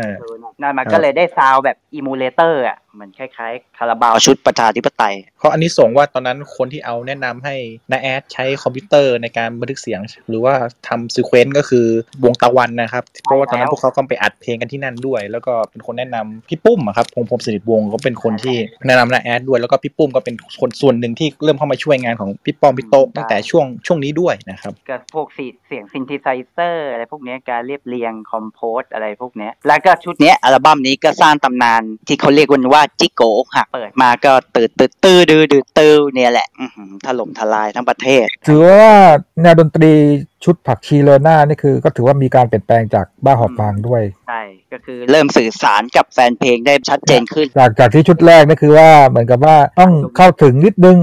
ว่าแบบชุดเอ๊ะแรกปีนจะออกแนวแบบพุทธปรัชญาฮะเนื้อหาส่วนใหญ่จะประมาณนั้นเลยพูดเรื่องปรัชญาพูดอะไรไม่ได้หลักชุดนี้ก็จะเริ่มมีแบบตอบโจทย์คนฟังคนไทย ชอบเพลงอกหักก็ก็เคยสัญญา ชอบเพลงโจ๊ะแบบเปิดตามงานสงกรารก็บังออน ชอบเพลงแบบ heavy ก็สายล่อฟ้า ชอบเพลงซึ้งก็หนึ่งมิตรชิดใกล้คือตอบโจทย์คนฟังเหมือนทุกรูปแบบเลยครับสำหรับชุดแต่นี้ก็ไม่ทิ้งความเป็น progressive นั่นก็คือเพลงขลุ่ยผิวก็คือเอาบทกวีมาแล้วก็ทำเป็นในแนวเนี่ยแหละ progressive แล้วก็เพลงที่คุณยืนยงโอภากุลมาช่วยแต่งเนื้อร้องให้ด้วยก็อ่าเกิดลำพึง เพลงนี้ก็ MV ก็กำกับโดยคุณนิกวิเชียรฤกษ์ไพศาลนะครับ ใช่แล้วบอสบอสนิกไปถ่ายที่รู้สึกหัวลำโพง ใช่เพราะ concept MV ก็คือ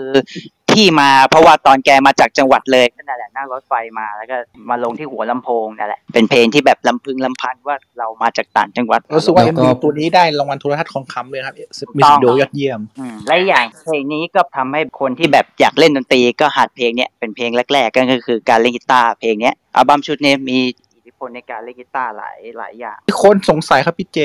สุนิสาสารวันนี่คือใครครับ ก็คือคุณอัศนีโชติกุลเนี่ยแหละเพราะว่านามเพราะว่านามปากกาเนี้ยไปอยู่ตั้งแต่ในชุดร็อกเล็ก ๆ แล้วพัชรีสารวันนั่นแหละ แล้วก็มีอะไรอัตพงษ์ชัยกุลด้วย เพราะว่าชุดแรกยังไม่ยังเป็นชื่อแกเองไง แต่พอชุดนี้ก็นั่นแหละเป็นนามแฝงไป แต่ว่าโอเคชุดนี้แน่นอนว่าผลตอบรับก็คือวงกว้างแน่นอน เล่าส่วนตัวคือตอนเกิดมาอันนี้พ่อแม่เล่าให้ฟัง คือตอนนั้นช่วงนั้นกำลังเกิดแบบคลอดพอดีอะตอนนั้นเกิดคลอดที่โรงพยาบาลแล้ววิถี แล้วเมื่อก่อนตอนแบบกำลังจะกลับบ้านเนี่ยเลยเรียกแท็กซี่อะแล้วมันมีร้านเทปอยู่ตรงตรงไอ้ตรงแถวหน้าโรงพยาบาลนะแล้วแม่งเปิดเพลงก็เคยสัญญา และคือตอนนั้นแม่กำลังอุ้มผมเนี่ยแหละ แล้วพ่อแบบเหมือนรอแท็กซี่ หรือรอไม่ไหวอยู่อยู่ๆแกเดินไปแผงเทปแล้วไปซื้อเทปผักชีโรยหน้ามา แล้วแกก็เอามาเปิดที่บ้าน แต่ก่อนหน้าตอนนั้นน่ะรักปันปอนพวกไมโครดังมาก่อน แล้วพอเพลงนี้เข้ามาตอกย้ำเท่านั้นแหละถล่มทลายเลยอะอัลบั้มผักชีโรยหน้า ก็เริ่มมี sound แบบสไตล์แบบแกรมมี่ใช่ sound ขึ้นเกิดขึ้นมาด้วย ผมรู้สึกว่ามีเพลงหนึ่งที่เป็นแกรมมี่ sound มากๆเลยก็คืออย่างทั้งทั้งๆที่รู้อะครับทั้งๆที่รู้นั่นแหละใช่ที่พี่พี่โตช่วยมาไม่ใช่เชิงร้องประสานอะเป็นเชิงมันแบบอยู่มาเป็น MC อะ มันดีอยู่แล้วก็มันดีอยู่แล้ว เรื่องเบื้องหลังก็คือว่าตอนที่อัดเสียงเนี่ยพี่ป้อมไม่บอกพี่โตนะว่ามันจะเป็นประกอบในเพลง แต่บอกว่าโตโตช่วยพูดคำว่ามันดีอยู่แล้วหน่อย สไตล์ต่างๆ แบบอารมณ์ดีบ้าง อารมณ์โมโหบ้าง อารมณ์โมโหก็จะเป็นนี่ รู้แล้วนะหรือไม่ก็มันก็มันดีอยู่แล้วเหวี่ยงเริ่มเหวี่ยงแล้วก็มีขำตอนท้าย กลายเป็นว่าทั้งน้าป้อมน้าโต๊ะก็กลายเป็นหนึ่งในไอคอนของวัยรุ่นในช่วงยุคนั้นแน่นอตอนนนั้นถล่มทลายอยากบอกว่านอกจากคาราบาวหรือลุงแอ๊ดน้าเล็กนะนี่ทำให้ Converse All Star ขายดี เนี่ยแหละ คุณอัสนีเนี่ยแหละทำให้รองเท้า Converse All Star ขายดีเออแล้วก็เสื้อยืดห่านคู่ตัวละไม่กี่สิบบาทในสมัยนั้นทำให้กลายเป็นมีคุณค่ากางเกงยีนตอนนั้นBig John กำลังมาเลย ตอนนั้นลีวงลีวายส์ยังยังยังไม่ค่อยฮิตเท่าไหร่ตอนนั้น คนใส่อ่า Big John ใส่ Wrangler อย่างตอนชุดแรกๆเนี่ยแกยังใส่ Wrangler อยู่ ก็คือติดมาจาก Butterfly แล้วพอชุดเนี้ยแกเปลี่ยนแล้วยุคนั้นกางเกงยีน Big John จากญี่ปุ่นเริ่มฮิตแล้วทรงแบบเดฟๆเอวสูงสูงๆแกก็เป็นคนบุกเบิกเลย แล้วก็มีคอนเสิร์ตเปิดอัลบั้มด้วยใช่ไหมพี่อ่าพี่เจที่ MBK สงสารผักชี อ่า เดี๋ยวเล่าที่มา ที่เขาเป็นคนออกแบบฉากอะเป็นคอนเสิร์ตแรกๆ ของพี่ป้อมพี่โต๊ะที่จัดกันได้ที่ MBK Hall เกิดปรากฏการณ์อ่าประตูแหกเกิดขึ้นครั้งแรกใน MBK Hall แล้วก็มีการทำประชาสัมพันธ์แบบจริงจังด้วย แล้วก็ Converse ตอนแรกๆอะ ไม่ได้มาเป็นสปอนเซอร์หรอก แต่เพราะว่าด้วยอานิสงส์ที่อาจกับคุณโต๊ะเนี่ย ชอบเป็นแบรนด์ endorsement แบบเอออย่างบังเอิญ Converse เลยโผล่เข้ามาช่วยเข้ามามาเป็นสปอนเซอร์ด้วยอืมใช่ถ้าถ้าพูดตรงๆนี่ก่อนแบ็คพิงอีกนะครับ พี่ป้อมพี่โต๊ะนะครับ ในการใช่เป็นแบรนด์ endorsement ในยุคนั้นในแฟชั่นโอ้โหและอย่างและอย่างที่มา Converse All Star ตอนนั้นมีช่วงหนึงที่แกไปเที่ยวที่น่าจะลอสแองเจลิสหรืออะไรสักซานฟรานหรืออะไรสักอย่างเนี่ยแหละที่อเมริกากันนั่นแหละ ตอนนั้นแกยังใส่รองเท้าเช็คโกอยู่หนังกลับ ยังไม่ยังไม่รู้จักคำว่าผ้าใบนะจนไปไปอเมริกาเนี่ยแหละ แล้วก็ไปเที่ยวกับลุงเต๋อน่าจะเคยเห็นภาพในเพจของแกนะที่ถ่ายรูปกับลุงเต๋อที่อเมริกา ครั้งแรกที่แกใส่ Converse All Star แต่ตอนนั้นยังเป็นหุ้มข้ออยู่ตอนนั้นแกซื้อมาสองคู่แหละและอย่างแกเป็นคนที่ชอบสีขาวก็เลยนั่นแหละที่มาก็เลยซื้อซื้อคู่นี้มา แต่พอมาเป็นชุดบ้าหอบฟางอยู่ๆแกมาใส่หุ้มส้นเฉยเลยแล้วนั่นแหละต่อมามันก็เลยกลายเป็นไอคอนเนี่ยแหละว่า pattern การแต่งตัวสมัยนั้นต้องแบบนั้นและอีกอย่างหนึ่งสมัยก่อนเสื้อยืดเกงยีนมันก็แบบยังเขาเรียกยังไม่เป็นที่ยอมรับเท่าไหร่คือมีคนแต่งแต่ส่วนใหญ่แบบมันยังแบบชนชั้น แบบคนทำงานแบบกรรมกรเนี่ยรับผิดชอบเออกรรมกรไม่ได้เพราะยุคนั้นมันยังเป็นบูติกไงแบบคุณต้องเนิบเนิบๆใส่เสื้อเชิ้ตซึบๆอะไรอย่างนี้ไงแต่พอเจอ สองพี่น้องคนนี้เสื้อยืดเกงยีนมาเท่านั้นแหละอื้อหือกลายเป็นที่ยอมรับไปเลย จริง ๆ ต้องเล่าเพิ่มด้วยว่าในวงการดนตรีตอนนั้นน่ะ มันจะมีแบบเด็กบูก็คือเด็กเด็กบูบูติกเด็กก็จะฮาร์ดใส่เสื้อร้านโปลิสเสื้อแบบปาชิโนอะไรประมาณนี้อยู่ แล้วก็อีกค่ายหนึ่งก็คือจะเป็นเด็ก heavy ก็คือแบบเสื้อหนังผมยาวอะไรประมาณนั้นเลย แต่อัสนีวสันต์คือไม่ใช่สอง way นี้เลยก็คือเป็นเสื้อยืดกางเกงยีน บัตเจ็ตบ้านน่ะราคาย่อมเยาเลยตรงเนี้ยมันก็เลยฉีกไปจากคนอื่นนะฮะในแง่การแต่งตัว ช่วงทัวร์ผักชีมีเรื่องสนุกสนุกๆอันหนึง เรื่องอาหารหนึ่งมีอยู่เพลงหนึ่งถึงแม้ว่าทำ MV ออกมาแล้ว หรือว่าเป็นเพลงโปรโมทด้วย แต่แกไม่ค่อยจะเล่นเท่าไหร่บนเวทีการแสดงสดก็คือเพลง title track นะครับผักชีโรยหน้า เพราะว่ามันซับซ้อนด้วยแล้วก็มันใช้พลังงานเยอะเพลงยาวด้วยแหละแม่งห้านาทีอะ อ๋อใช่อีกอย่างก็ที่มาที่มาอัลบั้มชุดนี้ทำไมถึงเก้าเพลงก็คือมันตั้งแต่ชุดแรกอะก็คือเพลงเนื้อเพลงมันประมาณสี่ห้านาทีไงแรก ๆ เลยมั้งที่ว่าเก้าเพลงปกติเขาจะต้องสิบเพลงสองหรือสิบสี่เพลงนี่ล่อเก้าเพลงเฉยเลยเออมันก็เลยเป็นเรื่องแปลกแล้วก็ตอนทัวร์คอนเสิร์ต ไปเล่นในเธคนะครับ แล้วปรากฏว่ามีคนเมาเขาขึ้นไปตะโกนบอกว่าพี่ป้อมพี่ป้อมอยากฟังผักชีโรยหน้าอ่าพักชี้ไว้หน้า แล้วก็แบบพูดตะโกนแบบตลอดตลอดพี่ป้อมก็ก็ไหลลิสต์ไปตามของเขาอะแหละสไตล์เขาแล้วเสร็จแล้วมันถึงจุดหนึ่งแม่งคงยั่วโมโหอะไอคนเมาอะนะ เคลี้ยงอ่าขวดขึ้นไปครับ อุ้ย ปรากฏว่าพี่ป้อมรับได้ พี่ป้อมคว้าขวดเขียวขึ้นมาได้แบบทันทีแบบไม่กลัวเลยแบบควักขึ้นมาแล้วก็พูดออกมาว่า อันนี้ไม่ใช่ผักชีนะครับ แล้วแกก็เลยของแกไปต่อไม่ได้สนคนเมาได้วยคนเมาก็เหวอไปเลยคือแบบเจอพลังงานของเทพเจ้าเข้าไปครับคงสร่างเลยนะฮะเทพเจ้าคุณสลางเลยพอคว้าขวดมาแบบ อันนี้ไม่ใช่ผักชีนะครับแล้วแล้วแกก็วางขวดลงแล้วก็เล่น list ของแกต่อครับ เออจะพูดถึงเวทีแล้วก็เราน่าจะรู้นะ อีกกิมมิกหนึ่งนั่นคือการแจก pick อ่าอันนั้นมันก็สืบมาจากที่บ้าหอบฟางแหละที่ว่าไปทัวร์ที่อุดรแล้วแบบเอา pick ไปสามสี่อัน แล้วแบบพอเขามีสำรองหล่นสมัยนั้น ยังไม่มีที่เสียบหรอกเขาเอา pick วางไว้ตรงเอฟเฟกต์แล้วพอเล่นมันหล่นปุ๊บแล้วอยู่ไม่รู้อยู่อยู่ดีเขานึกยังไงไม่รู้แฟนเพลงขอไงแล้วแกก็ไม่รู้นึกยังไงอะก็ให้ไปทั้งที่แม่งเหลืออยู่สามสี่อันน่ะเล่นไปเรื่อยๆจนมาถึงไอ้คอนเสิร์ตลืมโลกที่ปีสองเก้าอะน่าจะเห็นอยู่ช็อตหนึ่งที่แกโยน pick อะนั่นแหละในเพลงบ้าหอบฟางนั่นแหละแล้วเริ่มแจกมาตั้งแต่ตอนนั้นแหละ แล้วก็ไปแจกอีกทีก็คือคอนเสิร์ตปึก พอมาชุดนี้แหละ ก็เริ่มแบบไปเหมา pick Fender มา แล้วก็ไปพิมพ์เป็นอะไรนะสงสารผักชี เริ่มแจกจากคอนเสิร์ตนั้นมาเรื่อยๆ แล้วก็ทัวร์เรื่อยเรียกเรียกว่าเป็นการแจกของอืมที่มาก่อนแจกหลายปีแสนก่อนก่อนวี Paradox มาเป็นตามมาแล้วครับผมแน่นอนว่าผักชีโรยหน้าก็ก็เป็นศิลปิน mainstream ไปแล้วเรียบร้อยนี่คือๆและอีกอย่างหนึ่งก็เราก็เราก็รู้อยู่นะฟรีคอนเสิร์ตในยุคนั้นสองช่องก็เริ่มมาแล้ว โลกดนตรีแล้วก็เจ็ดสีคอนเสิร์ตซึ่งแกก็ได้ขึ้นด้วยนะ แล้วก็ประสบความสำเร็จอย่างถล่มทลาย แต่แต่เจ็ดสีอะเห็นภาพอยู่แวบๆแหละ แต่ว่าถ้าโลกดนตรีน่าจะเห็นใน YouTube แล้วแหละเดี๋ยวแป๊บหนึ่งไม่แน่ใจว่าตะกี้เรื่องคอนเสิร์ตผักชีอะครับได้เล่าไปหรือยังเรื่องกับคนออกแบบฉากเรื่องอะไรประมาณเนี้ยฮะยังครับ ก็จำได้เหมือนเคยอ่านเจอเหมือนเป็นลง ad ว่าเออคอนเสิร์ตนี้เหมือนคนออกแบบฉากเขาประสบอุบัติเหตุก่อนที่คอนเสิร์ตจะได้แบบจัดแสดงจริงประมาณนี้ครับก็เลยเหมือนมีเขียนคำไว้อะไรไว้ใน ในสูพันทิปอะจิบัตรคอนเสิร์ตหรือในโฆษณาใน ad เนี่ยนะครับผมจำไม่ได้แล้วแต่เหมือนเคยเห็นผ่านตาใน YouTube อยู่อะฮะอ๋อใช่ใช่คนคนออกแบบเวทีเสียชีวิตจากการถูกรถชนฮะก่อนงานเริ่มประมาณอาทิตย์หนึ่งอะครับจะสังเกตว่าทำไมพี่ป้อมถึงถึงใส่เสื้อดำอะครับแล้วก็มีคาดผ้าขาวที่ข้อมืออะเหมันแกไว้อะไรให้ครับนักคอนเสิร์ตในวันนั้นก็มีแขกรับเชิญนั่นก็คือศิลปินเด็กที่เคยเล่าไปใน EP ก่อนนั่นคือนกแล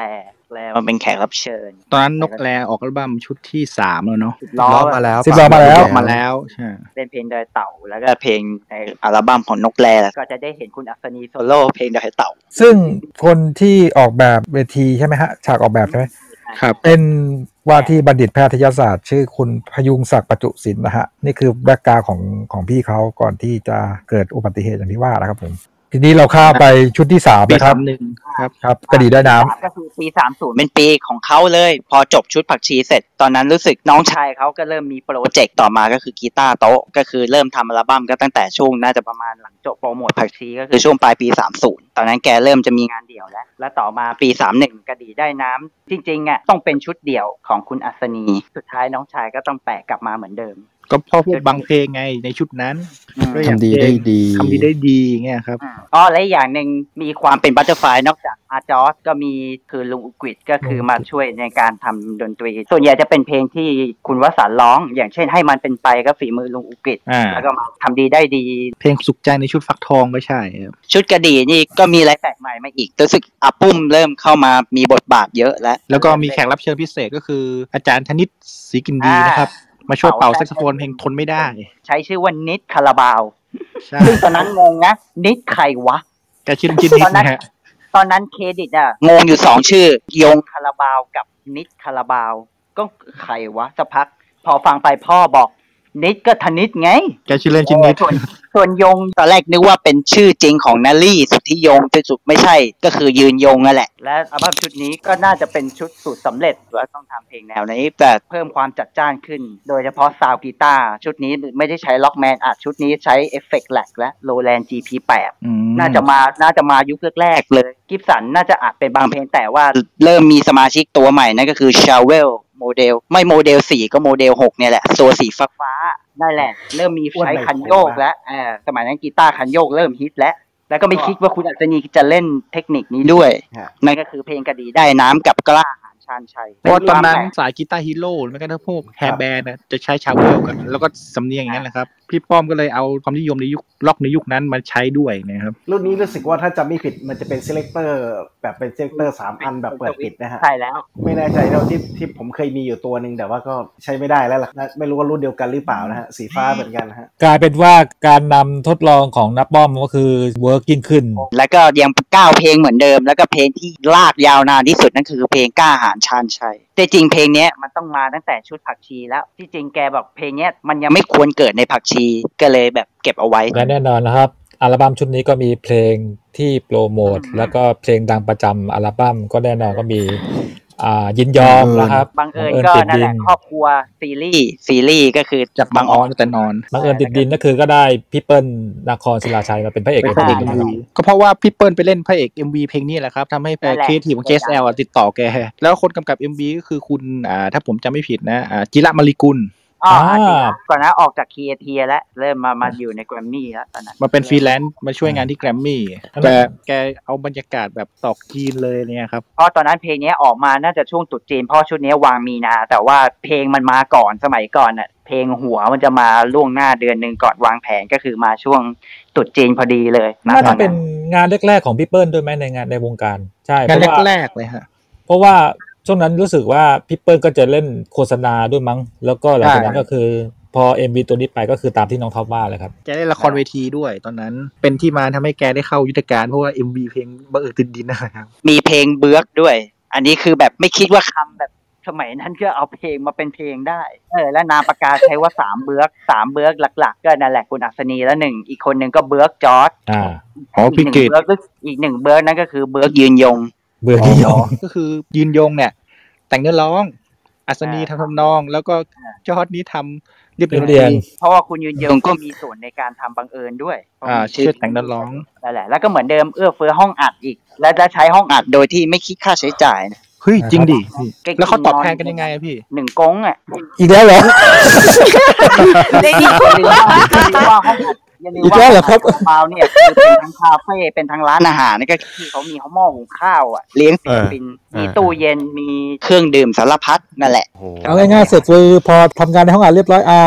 ก็มานี่กัเอานง่ายๆก็มากคืลุ่อมกันก็คือใช้งานห้องอัดก็คือแบบอะลุงแอดเขาจะไปทัวร์คอนเสิร์ตอะไรเรื่องของคุณนั่นแหละเขาก็ใช้บ้านอยู่ก็เหมือนอยู่บ้านเพื่อนน่ะกลับมาจากทัวร์อะไรอย่างนี้ก็มาหาเอ้ยป้อมเป็นไงบ้าง แบบมาทักในห้องอัดอย่างเงี้ย ที่เราเห็นในรูปถ้าได้เห็นปกกระดีอะที่ว่าเป็นรูปตอนแกนอนนี่น่าจะประมาณช่วงแบบตีสามตีสี่ที่คุณวสันนั่งเล่นดีดกีตาร์คลาสสิกอะและกลางโน้ตอะและแกนอนหลับอะนั่นแหละบรรยากาศการทำงานในห้องอัดสมัยนั้นนั่นแหละทำกันหารุ่มหามค่ำคือแบบไม่ต้องมีระยะเวลาอย่างสีสยามเงี้ยเขาจะมีระยะเวลาแบบคิวละกี่พันคิวหนึ่งกี่โมง แต่ทำในห้องคาราบาวคือฟรีสไตล์ไงผมนึกภาพเลยพี่เต๋อมาถาม ถ้าสมมุติว่าเบิกเช็คไปเป็นแสนบอกว่าป้อมจ้าป้อมไปทำอะไรเนี่ย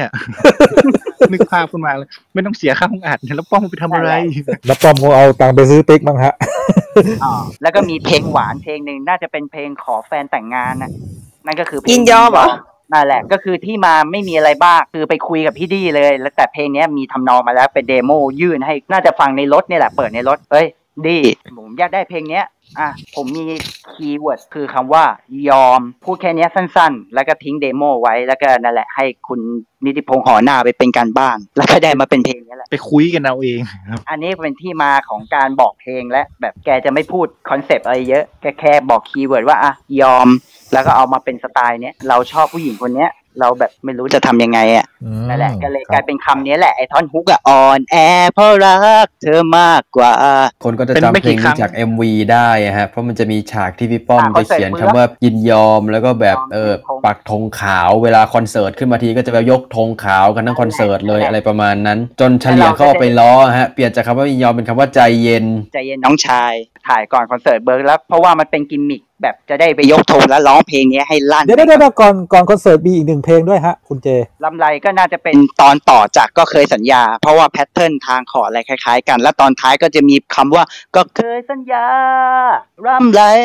ตอนท้ายอะโบกธงกันคอนเสิร์ตเบิร์กนี่คือแบบเป็นครั้งแรกและ move จาก MBK มาอยู่ไอ้นี่แล้ว indoor แล้ว เพราะน่าจะคิดว่า indoor น่าจะเหมาะกับการเอาง่ายขยายถ่ายแฟนเพลงด้วยแล้วก็เรื่องคนได้มากกว่าด้วยครับ คนมากกว่าด้วย เพราะตอนนั้นอัศนีวสันต์ถือว่าแม่งคือเวอร์ไวของประเทศไทยแล้วอะนะตอนนั้นนะ คือทัวร์คอนเสิร์ตรอบประเทศโซเอาเกือบทุกที่อะครับต้ปองรากฏไปการณ์ทัวในร์ต่าช่วงงจันี้งหวัดคือล้นหลามเอาง่ายสังกะสีแหกอะอ่าไปแล้วทัวร์ต่างจังหวัดสังกะสีพังอะถ้าอย่างนั้นเชียงใหม่ในตอนนั้นเป็นที่ไหนครับน้องท็อปเชียงใหม่ถ้าผมจะไม่ผิดผมเคยเห็นภาพคือสนามกีฬาเทศบาลครับรู้สึกรายการอะไรสักอย่างเนี่ยแหละเขาเอาภาพตอนไปเชียงใหม่ด้วย เพราะว่าคาราบาวตอนนั้นก็ไปลงที่สนามกีฬาเทศบาล ถ้าใครเป็นเบอร์ใหญ่ๆหรือว่าเบอร์ดังๆอะก็จะไปจัดคอนเสิร์ตกันที่สนามกีฬาเทศบาลประจำจังหวัดเชียงใหม่ในเวลานั้นครับเพราะว่าตอนนั้นไม่มี700ปีด้วยอ่าใช่ยังไม่ใช่มี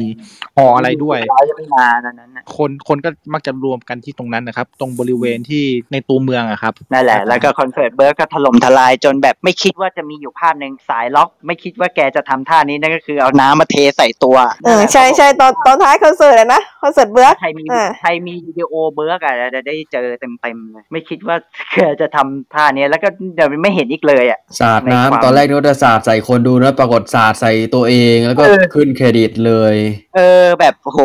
และอีกอย่างที่ฮาคือเป็นเพลงดังแท้ๆแต่ดันจำเนื้อไม่ได้ตื่นเต้นตื่นเต้นคนเยอะและฉากที่แบบชอบก็คือนั่นแหละ เป็นแบบม้าหมุนม้าชิงหมุช้านสวรรค์ฮะก็คือชิเป็นงช้าสวรรค์ข้างหลังแนวแนวๆนั่นแหละงานวัดก็คือเหมือนใน MV แหละ MV บังเอิญอะที่เจบอกมาเมื่อกี้นึกว่ามกนี่แหละปรากฏว่าเรื่องจริง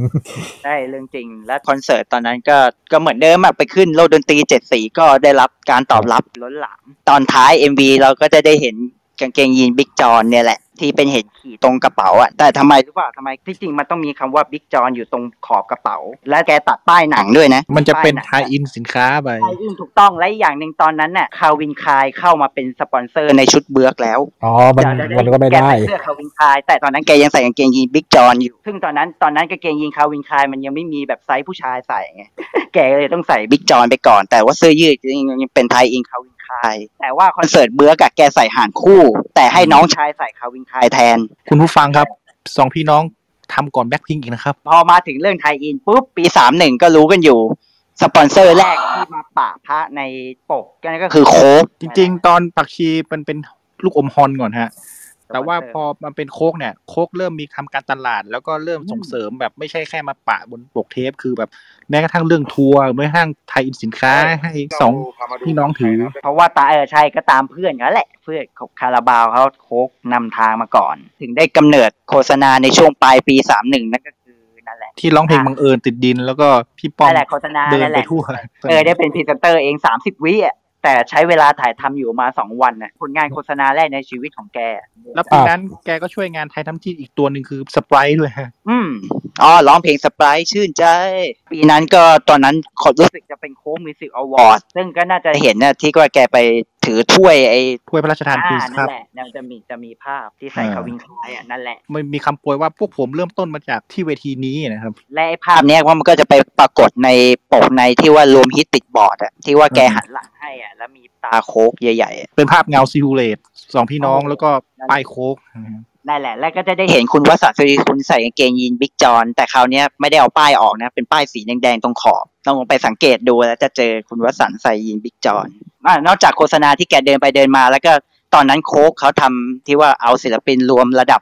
เบิร์ดคาราบาว ไมโครและ สองพี่น้องอัสนีวสันต์นั่นแหละ ปลายปีสามหนึ่งโฆษณาเนี้ยมีแคมเปญทำไมถึงชอบโค้กที่ว่า TACT Award มั้งใช่ที่ได้รางวัล TACT Award ด้วยรางวัลแคมเปญยอดเยี่ยม ให้ทุกคนพูดว่าทำไมถึงชอบโค้กในเวลาสิบวิอย่างเงี้ยครับแล้วแต่ละคนก็จะป่วงกันหมด มีเรื่องเล่าอันนึง คือแกก็มาถ่ายแคมเปญนี่แหละ แล้วระหว่างรอเนี่ยรอนานด้วย แล้วก็ไมโครก็ถ่ายยังไม่เสร็จเออก็แก้ไป take กันไป take กันมาแกก็นั่งรออยู่ตรงนั้นกับพี่โต๊ะเสร็จแล้วพอเขาถ่ายมาถึงพี่ป้อม ถามพี่ป้อมว่าทำไมพี่ป้อมถึงชอบโค้กครับแล้วพี่ป้อมก็ซัดกลับไปแบบ take เดียวคือ แล้วชอบไม่ได้หรือไงเล่าผู้กำกับเลยสั่ง cut เลยบอกว่าโอเคครับขอบคุณครับพี่ป้อม แล้วแล้วหลังจากนั้นก็เลยมีอีกหลายแคมเปญกลับมา มีทั้งแบบว่าก็ไม่ทำไมหรอกครับ แต่ฉันยินดีมาก เออ ข้ามไปมันมีโปรเจกต์หนึ่งนอกจากที่แกออกเดี่ยว ก็ไปโปรเจกต์กับเพื่อนรัก นั่นก็คือที่มาของอีสานเขียวท่านเออ ใช่ ลืมบอกไปช่วงปลายปี 30ใช่แต่ที่จริงโปรเจกต์เนี้ยมันก็คาบเกี่ยวมาจนถึงปี 31 ด้วยแหละ เพราะว่ามีช่วงหนึ่งแกไปซานฟรานซิสโกด้วย ไปทัวร์กับชีวิตสัมพันธ์เนี่ยแหละ เป็นโลกดนตรีเนี่ยแหละ เราจะได้เห็นแกดีดกี ตาร์ในเพลงเด็กปั๊มกันนั่นแหละ แล้วมีคนถามว่าแล้วแล้วแกรมมี่ไม่ว่าเหรอมันร่วมกันอย่างนี้ อ๋อกำแพงดนตรียังไม่กั้นกันมาก อีกอย่างหนึ่งมีมีบริษัทหนึ่งช่วยช่วยคุยให้ด้วยครับ เพราะว่าตอนนั้นคุณคุณอาจก็เป็นแบรนด์บัสเดอร์ด้วยครับ คือนั่นแหละครับไทยน้ำทิพย์อะครับคริสสารสินครับครับ ถือว่าเป็นแคมเปญที่โค้กเข้ามาช่วยด้วยนะครับ มันยังมีช่วงหนึ่งนอกจากไปแสดงโฆษณา และแกเคยโดนทาบทามให้เป็นนักแสดงภาพยนตร์ความรักของคุณฉุย ซึ่งต่อมากลายเป็นพี่ออสคีรีบูลไปเล่นแทน ซึ่งที่จริงตอนเนี้ยเขาติดต่อคุณ อัศนีไปเล่นเป็นพระเอกนะ มันมีให้เหตุผลสองอย่างก็คือ ตอนนั้นติดทำอัลบั้มฟักทอง แล้วก็ผมไม่ถนัดด้านนี้ขอบายก็เลยปฏิเสธไปใช่ซึ่งต่อมาไอ้เรื่องความรักของคุณฉุยเนี่ยเอาเพลงยินดีไม่มีปัญหาไปประกอบเป็นไตเติ้ลแรกอ๋อและตอนนั้นก็ช่วงประมาณปลายปี31ก็มีโปรเจกต์ของน้องชายนั่นก็คือ i s o n Return นั่นก็คือนั่นแหละกีตาร์โต๊ะ ก็เป็นงานเดี่ยวของแกก็ประสบความสำเร็จเหมือนกันขนาดออกเดี่ยวนะมีเพลงฮิตด้วยฮะ อย่างให้เธอแล้วก็พบกันครึ่งทางประมาณเนี้ยครับ ที่ได้รับความนิยมมากๆในยุคอ๋อนั้นแล้วก็เพลงเลยตามเลยเพลงเปิดตัวก็คือนั่นแหละเอาความเป็น Isn't มาเลยพี่โตโซโล่กีตาร์โปร่ง ในเพลงนั้นเองด้วยฮะคือถือว่าเป็นการเอาความเป็น Isn't ในช่วงยุค 70 นั่นแหละ มาอยู่ในยุค 80 นั่นนะนะห่วงเวลานั้นนะก็คือเอาเพลงชีวิตกับความหวังมาใส่ด้วย แต่ขณะเดียวกันก็ยังมีลูกเล่นความเป็น New Wave แบบยุค 80 ด้วย ในความที่ Isn't ยังอยู่ในยุคนั้นใช่ร่วมยุคสมัยได้ด้วยอย่างเพลงห้องของฉันที่พี่โต๊ะแต่งเนื้อร้องทำนองเองด้วย เอาง่ายคือบ่งบอก ชื่ออัลบั้มกีตาร์โต๊ะก็คือเพลงนี้แหละ สไตล์ของโต๊ะนะครับใช่ แล้วก็ใช้ Fender Tele และจากเมื่อก่อนแกใช้ Fender Strat สีแดง ชุดนี้แหละ เริ่มใช้ Tele จนเป็นเอกลักษณ์แล้วเพราะมันเบาด้วยแล้วก็ตอนที่เล่นเลยตามเลยมันจะได้แบบคล่องตัวกว่าด้วยนะครับแต่ sound มัน twang ไงก็เนี่ยเป็นสำเนียงของแกเลยแบบนอกจากแกเล่น Ovation Pro ก็นั่นแหละก็คือ Tele ตัวนี้แหละ พอชุดนี้ถล่มทลายแล้วก็ขึ้นโลกดนตรีเจ็ดสี ซึ่ง เวลาแกขึ้นแกก็ไม่เดียวดายนะ ตอนท้ายพี่ชายเขาก็มาช่วย เพราะว่าพี่ชายมาช่วยร้องเพลงให้เธอด้วยครับแต่ไม่ได้ไม่แกไม่ได้เอากิฟสันกับชาวเวลไป แต่ว่าเราจะได้เห็นกีตาร์ตัวใหม่นั่นก็คือแจ็คสันอ่าก็คือบริษัทใหญ่ของชาวเวลอะแหละแจ็คสันหัวหัวกลับมั้งเสื้อสีดำๆแกก็มาเล่นกับน้องชายเขาบนเวที แล้วแล้วก็เพลงปิดท้ายก็คือห้องของฉันนั่นแหละในวันโลกดนตรีวันนั้นน่ะโปรโมทได้แค่ครึ่งปีเองมั้งกันนั่นแหละ เริ่มปฐมบทชุดฟักทองต่อมาโอเคอุ๊ยครับเดี๋ยวแป๊บหนึ่งเดี๋ยวขออนุญาตแป๊บหนึ่งอ่าก่อนนะครับใช่พอดีมีใช่สองประเด็นติดค้างเอาไว้เกี่ยวกับปีอืมสามหนึ่งอันแรกก็คืออมในปกชุดกระดี่ได้น้ำจะมีประโยคนึงที่มันฝังใจผมมากคนอื่นเขาอาจจะมองข้ามไปแต่ผมแบบอู้ก็คือจะเลี้ยวปลอจะเลี้ยวกรุณาเปิดไฟเลี้ยวด้วยครับ ตอนเด็กผมก็อะไรว่าทำไมพอตอนโตมาขับรถจริงๆก็ นั่นแหละฮะนั่นแหละพี่ป้อมพูดถูกแล้ว จะเลี้ยวกรุณาเปิดไฟเลี้ยวด้วยครับนั่นแหละตามนั้นพงเลขยเพราะเรื่องจราจรเรื่องอะไรประมาณนั้นด้วย แล้วก็อีกประเด็นหนึ่งก็คือราวๆปี 2531 ถึง 2532 จะเป็นช่วงที่นิติทัศน์ประเด็นตะเกียครับที่ผมค้างเอาไว้ครับ เรื่องที่ว่าเทปจะมีบริษัทเทปปั๊มออกมา ซึ่งก็จะรวมถึงทางนิติทัศน์ด้วยที่ปั๊มอัลบั้มของอัศนีวสันต์ออกมา 2 ชุด อันแรกก็คืออัลบั้มที่ชื่อว่า 10 ปีอัศนีวสันต์ย้อนอดีตสู่ปัจจุบัน ซึ่งจะรวมเพลงยุคโฟกซอง แล้วก็อัลบั้มชุดเออบ้าหอบฟางตอนนั้นนะครับ ที่ไปดีลกับทาง Nite Spot มาก็ได้มาออกตรงนี้ แล้วก็อีกอันหนึ่งก็คืออัลบั้มของคุณวสันต์โชติกุลกับคนเฉยๆอีซึนชุดคนเฉยๆ ปก layer วางคล้ายๆ กีตาร์โต๊ะเลยก็คือจะเป็นภาพพี่โต๊ะนั่นแหละขาวดำแล้วก็จะมีกรอบสีแดงๆ layer คล้ายๆกันเลย ระวังหยิบผิดนะฮะ แล้วก็ main เพลงจาก Isn't มีผู้สันทัดกรณีบางท่านบอกว่ามันก็คืออัลบั้มชุดสาวหนุ่มกลุ่มรักอีซึนชุดสุดท้ายอะครับ ที่ยังออกช่วงยังเป็นโฟล์กซองเต็มตัวอยู่นิทัศก็เอาตรงเนี้ยมาขายใหม่แต่เปลี่ยนชื่อชุดเป็นคนเฉยๆอะฮะ เจ้าของค่ายนิทัศน์ตอนนั้นครับแกก็เคยไปให้สัมภาษณ์กับบันเทิงคดี แล้วก็พี่ซันแกก็ถามว่าแบบเออมันมีเคสที่พี่เอาเทปอัศนีมาขายอะไรประมาณนั้น คุณวิเชียนแกว่าเราก็แกรมมี่ก็เรียกไปคุยอะไรประมาณนั้น แต่สุดท้ายเหมือนจะไม่มีปัญหาอะไรอันนี้คุณวิเชียนแกให้ว่างั้นนะครับแกบอกว่าก็มีปัญหาอะไรนี่ เพราะมันก็เป็นสิทธิ์ของผมอะมันเป็นลิขสิทธิ์ของแบบของผมก็มีสิทธิ์ในการเอามาขายอะไรประมาณนี้ครับอันนี้ก็คือเป็นอัลบั้มที่เกี่ยวข้องกับอัศนีวสันที่วางขายในช่วงเวลานั้นครับ แล้วก็อัลบั้มกีตาร์โต๊ะตอนนั้นก็คือได้รางวัลสีสันอวอร์ด Season Award ที่จัดเป็นปีแรก เพลงให้เธอ กับศิลปินเอ่อศิลปินจะเป็นชายยอดเยี่ยมเยี่ยม เพราะตอนนั้นศิลปินหน้าใหม่ยอดเยี่ยมรู้สึกนูโวจะได้ไปดูครับได้ เฉินลุงอิดไปศิลปินหน้าใหม่ปีปีนั้นสีสันปีแรกจัดปีแรกแต่ว่ารับรางวัลปีสามสองก็พอจบกีตาร์โต๊ะพอก็เข้าสู่ธันวาสามหนึ่งก็เริ่มทำฟักทองกันแล้วนั่นแหละ ชุดนี้แบ็กอัพเริ่มเปลี่ยนใหม่ ก็ได้อาจารย์ตุ้มวีระก็เคยอยู่วงมิติตอนเล่นให้ตอนชุดบ้าฟาง ก็กลับมาเป็นมือกีตาร์หลังจากพักชีนี้เป็นอากอจากวงคาราเดลสกบ แล้วก็มือกีตาร์อีกคนหนึงก็เป็นคุณลีหรืออาลีจากวงเดอะฟ็อกเป็นเพื่อนของอาชออ้นเนี่ยโอ้โหนี่ระดับตำนานมือกีตาร์แกเลือกแต่วงเด่นๆนะทั้ง VIP ก็เป็นน้ำมัน แล้วพอชุดนี้ก็ได้พี่ต้อซึ่งพี่ต้อกันมาเล่นคีย์บอร์ดให้ในชุดฟักทอง แล้วก็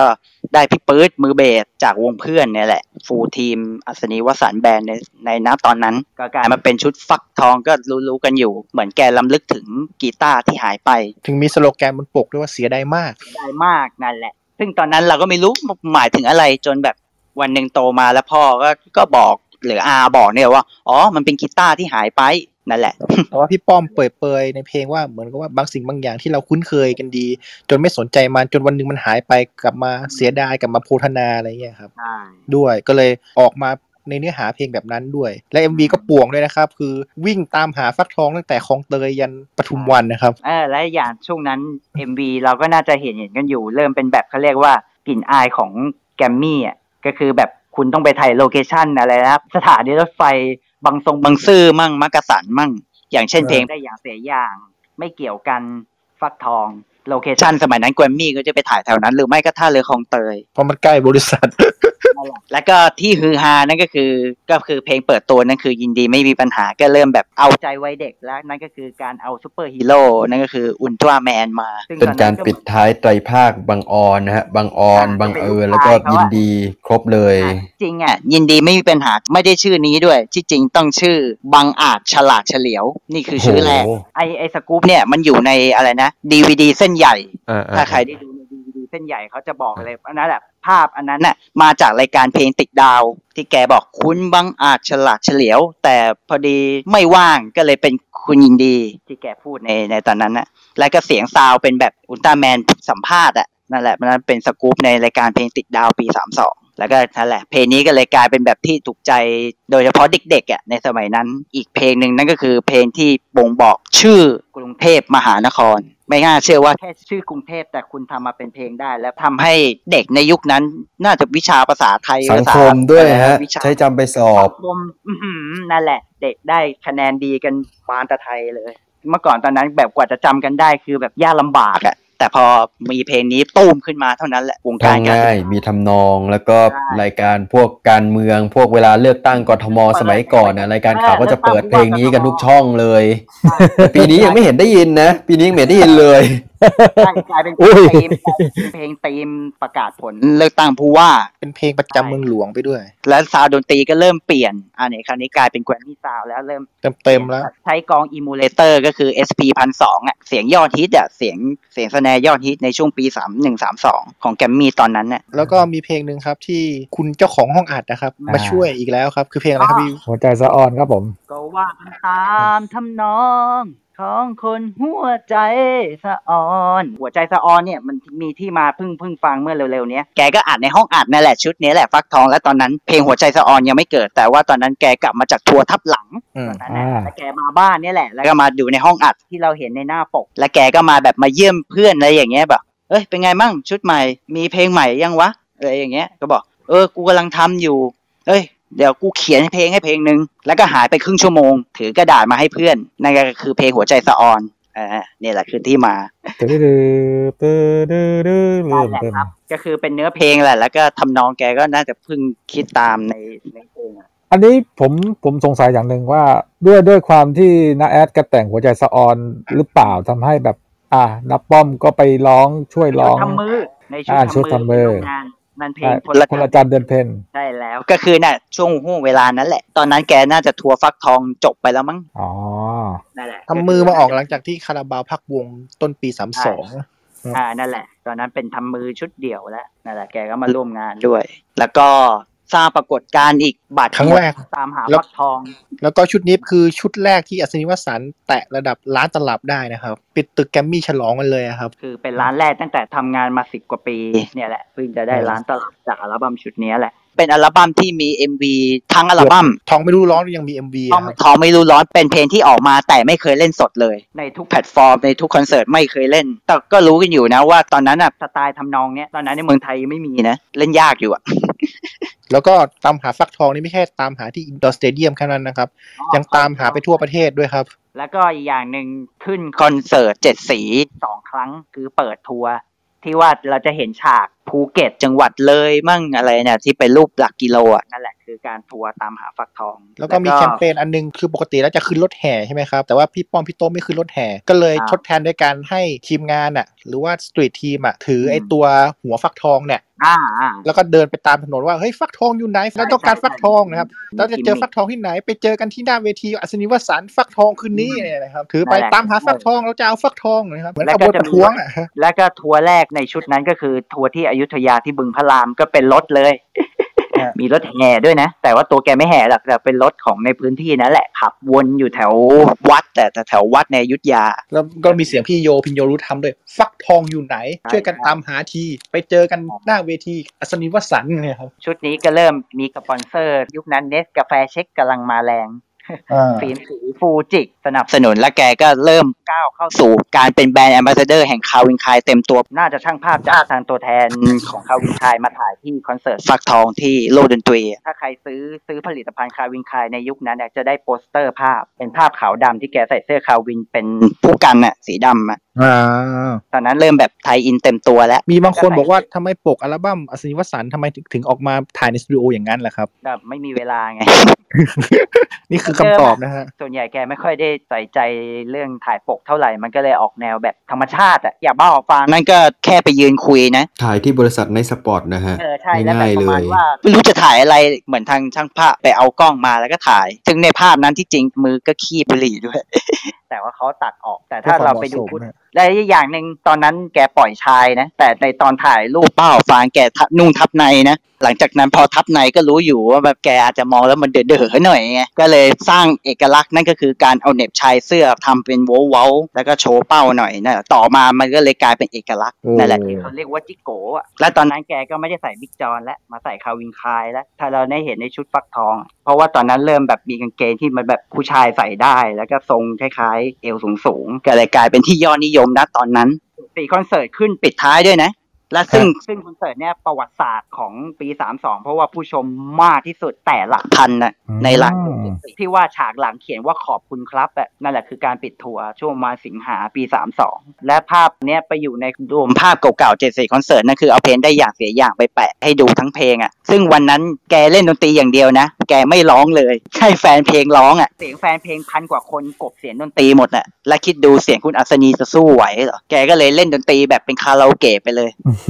แต่ให้แฟนเพลงร้องอะ แล้วมันมีภาพประทับใจหนึ่งคนปีนต้นมะพร้าวด้วย เพราะพื้นที่มันแน่นอะไม่มีที่แล้วอะในวันนั้นน่ะแต่คนคนนั้นก็รอดกลับมาได้ใช่ไหมฮะน่าจะรอดแหละแล้วแล้วปีนรั้วสนามเทนนิสด้วยนะ เพราะว่ามันโอ้โหก็รู้อยู่เจ็ดสีมันอยู่ข้างสนามเทนนิสอะบางทีก็ไปก่อรถโอบีอะไรอย่างเงี้ยเพราะพื้นที่มันแน่นเนี่ยตอนนั้นอินโวยไม่ใช่อันนั้นมีโนเนียกันอยู่แล้วเขาก็คุมสถานการณ์กันได้ เพราะวันนั้นกำลังสอหอก็สามสิบสี่สิบคนนะแล้ววันนั้นแกก็ร้องเพลงของนักมวยที่ดังที่สุดในตอนอนนั้นที่ว่ามาออกชุดแรกนั่นก็คือร้องอ่อนซ้อมด้วยโหโคตรคือฮาเลยอะแกร้องแค่นั้นแล้วก็เล่นดนตรีบรรเลงไป สมัยก่อนแกก็จะแหละ บางทีก็ได้ของจากแฟนเพลงอย่างชุดบ้าฟางก็ได้ฟางที่เขาให้ช่อฟางบนเวทีไอ้ลืมโลก แล้วก็ผักชีบางคนมีทำช่อผักชีมาให้ด้วย กระดี่ได้น้ำนี่ให้มาเป็นปลากระดี่ด้วย มีใส่ในไหปลาร้า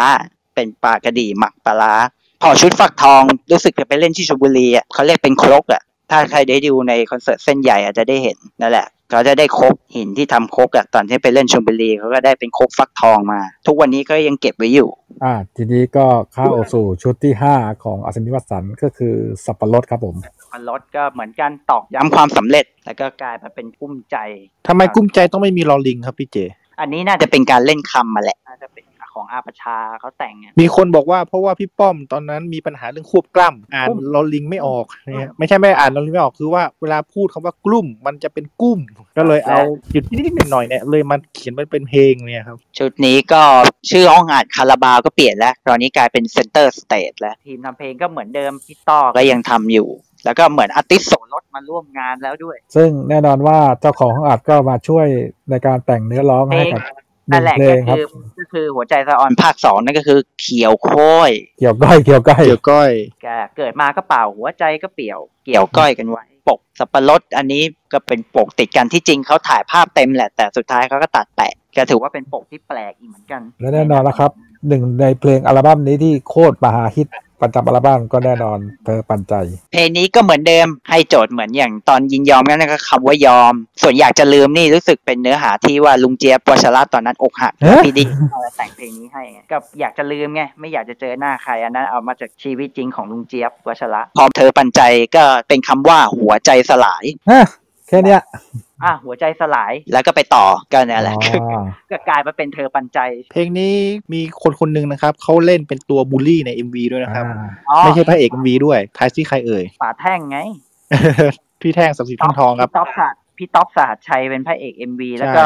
งานวงการบันเทิงงานแรกของเจ๊หมวยสุภาพรคำนวณสิทธิ์เป็นนางเอก MV นะฮะ อันนี้น่าจะเป็นงานแรกก่อนก่อนผลงานสร้างชื่อของพี่แท่งด้วยไหมฮะ ใช่ใช่ครับแล้วใช่ตอนนั้นเนี่ยเออพี่แท่งใช่อะได้อย่างไม่ใช่ผู้ชายละมุนนะฮะ แกน่าจะได้บทจิ๊กโก๋กับนักเลงครับ จนกระทั่งอ๋อแกได้แล้วเป็นพรีเซนเตอร์โฆษณาธนาคารกรุงเทพพาณิชยการเนี่ยแหละครับใช่คนเลยเห็นใช่แววว่าเออไอ้นี่ก็เล่นเป็นพระเอกได้นี่หว่าครับ และอีกอย่างหนึ่งเอกลักษณ์ของ MV ตั้งแต่ชุดผักชีก็ที่ว่าเริ่มแบบสร้างดารานางแบบมาจนถึงวันนี้อย่างตอนก็เคยสัญญาก็เจชา แล้วก็พี่โจโจโนโวเออก็ดีได้นะตอก็พี่เปิ้ลพี่เปิ้ลอ่าอ่าแล้วก็มาฟักทองก็เป็นพี่เจกสตวัตอ่าได้อย่างเสียอย่างใช่มาชุดนี้ก็นะป่าแท่ง แล้วก็มานายแบบนางแบบดาวรุ่ง ซึ่งทุกวันนี้เขาไปอยู่บนสวรรค์สองคนแล้วนั่นก็คือพี่หน่อยสมเจตและพี่หมอกนัทสิมาคุปตาวาทิน MV เกี่ยวก้อยนะฮะถ้าถ้าเราได้เห็นในท้าย MV เราจะเห็นปิ๊กเนี่ยนั่นแหละขอโทษเจี๊ยบ ซึ่งเจี๊ยบมันก็มาจากเพลงทำไมไงเทียบกับเธอฉันชอบเธอมากกว่าครับและอีกอย่างหนึ่งการบันทึกเสียงมันต่อเนื่องกันก็คือลำโพงซ้ายอัศนีลำโพงขวาวสันต์สมัยนั้นก็รู้อยู่ ยุคนั้นเนี่ยเป็นเทปทั้งหัวทองแดงมีฝุ่นมีอะไรเนี่ยเสียงทางซ้ายขวามันจะหายไป บางทีเราอาจจะได้ยินเสียงอัศนีแน่นๆแต่เสียงวสันต์หาย หรือบางทีได้ยินเสียงแต่วสันต์แต่เสียงอัศนีหาย เป็นการเล่นเทคนิคในสมัยนั้น ปีนั้นเป็นปีที่แกรมมี่เริ่มมีแคมเปญกับเพลงสิ่งแวดล้อม ทุกหนึ่งอืมอย่างน้อยหนึ่งเพลงต้องมีเพลงเกี่ยวกับสิ่งแวดล้อมอ่าใช่อาศนีวสานชุดนั้นชุดสับปะรดก็รับดอกไม้แคมเปญนี้ด้วย เพลงดอกไม้ไปไหนนะฮะเป็นงานอ่ cover ของที่เราอัดโค้ดอันโค้ดไว้นะคะว่าเป็นชุดจากคิตากวี ซึ่งใช่ในสองชุดแรกอย่างน้อยหนึ่งเพลง บ้าหอบฟางก็ไม่เป็นไรผักปักชีชีร้อยหน้าที่เออคุยผิวแล้วก็ชุดกระดี่ก็คือวีนาอ่าแตงกวายเออและอย่างวีนาเป็นเพลงเดียวที่ใช้กลองสดอัดใช่ถ้าถ้าได้เห็นในปกในเราจะเห็นสแนร์ใบหนึ่งที่ว่านอนวางอยู่ข้างคุณวสันต์ตอนนั้นเล่นกีตาร์เนี่ยเราจะสแนร์ใบนั้นแหละอัดเสียงของคุณกรเนตรวสินนท์นั่นแหละ สียงมันจะเลนสดๆไง เพลงอื่นเขาใช้โปรแกรมพวกอิมูเลเตอร์ แต่พอเพลงไอวีนาอัดสดเออลืมลืมเล่าตรงนี้ไปเพลงอ๋อลืมเล่าเรื่องไอ้ตอนชุดผักชีอะ เพลงบางออนเอาแต่นอนอะ จริง ๆ ไม่ได้ชื่อบางออนชื่ออัมพรชื่อมันไปตรงกับผู้หลักผู้ใหญ่ในสมัยนั้นอัมพรเป็นชื่อภรรยาของพลเอกอาทิตย์แกเป็นคนเลยไงแกเป็นทหารที่จังหวัดเลยอ่าท้าความบางออนเดิมบางออนที่จริงคุณอัศนีมันไม่ได้ตั้งใจจะร้องหรอกต้องให้น้องชายร้อง แต่ก็รู้อยู่พอร้องชายไปร้อง แล้วร้องคือก็รู้อยู่เพลงคือมันจะนอนอยู่แล้วพอว่าตอนร้องจะกลายเป็นกูจะง่วงแล้วอะให้เอน้องอด้วชายยความร้องเป็นพี่โต๊ะไงแบบเสียงต่ำไง ก็เลยให้ไล่พี่โตไปร้องท่อนนอนนอนนอนนอนนอนนอนเซเอโกอนอนนอนนั่นแหละนอนนอนนอน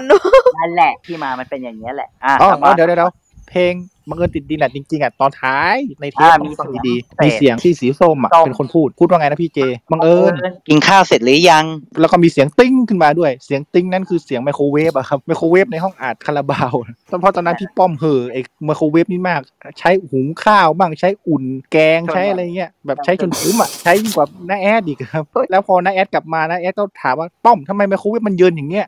แกไม่อุ่นนั่นอุ่นนี่นั่นแหละพอซื้อสับปะรดเป็นอย่างที่เห็นน่ะปกก็สีจี๊ดกว่าใครเขาเพื่อเลยเหลืองแป๊ดเลยอ่าปกเทปจะต่างกับซีดีไงนะพี่ เหมือนซีดีจะปกต่างกันจะเหมือนแบบเป็นอีกภาพหนึ่งซีดีจะเป็นแบบว่าพวกพี่เขาเป็นรูปปัจจุบันอะที่ถ่ายโปรโมท แต่ว่าถ้าเป็นใช่เทปอะ จะเป็นเอาเอาภาพจากชุดผักชีโรยหน้ามาต่อหน้ากัน ชุดนี้ก็มีคอนเสิร์ตใหญ่คือซิกกัมซา ซิกกัมซาเนี่ยมันก็มาจากเพลงทำไมอีกในตอนท้าย เออชื่อมันแปลกๆมากคือเลยเอามาเป็นในเนี่ยแหละเอามาเป็นชื่อคอนเสิร์ตเออแล้วก็เริ่ม tie-in โค้กแบบเต็มตัวนั่นก็คือการใส่เสื้อโค้กที่มุมมุมๆถ้าได้ดูในโลกดนตรีของอัศนีในชุดสับปะรดอะนั่นแหละจะได้เห็น จะได้เห็นแกเอาเสื้อโค้กให้อาเสกใส่ ตอนที่เจ็ดสิบคอนเสิร์ตเกิดอะไรขึ้นครับพี่เจ ก็นั่นแหละ เราสี่คิง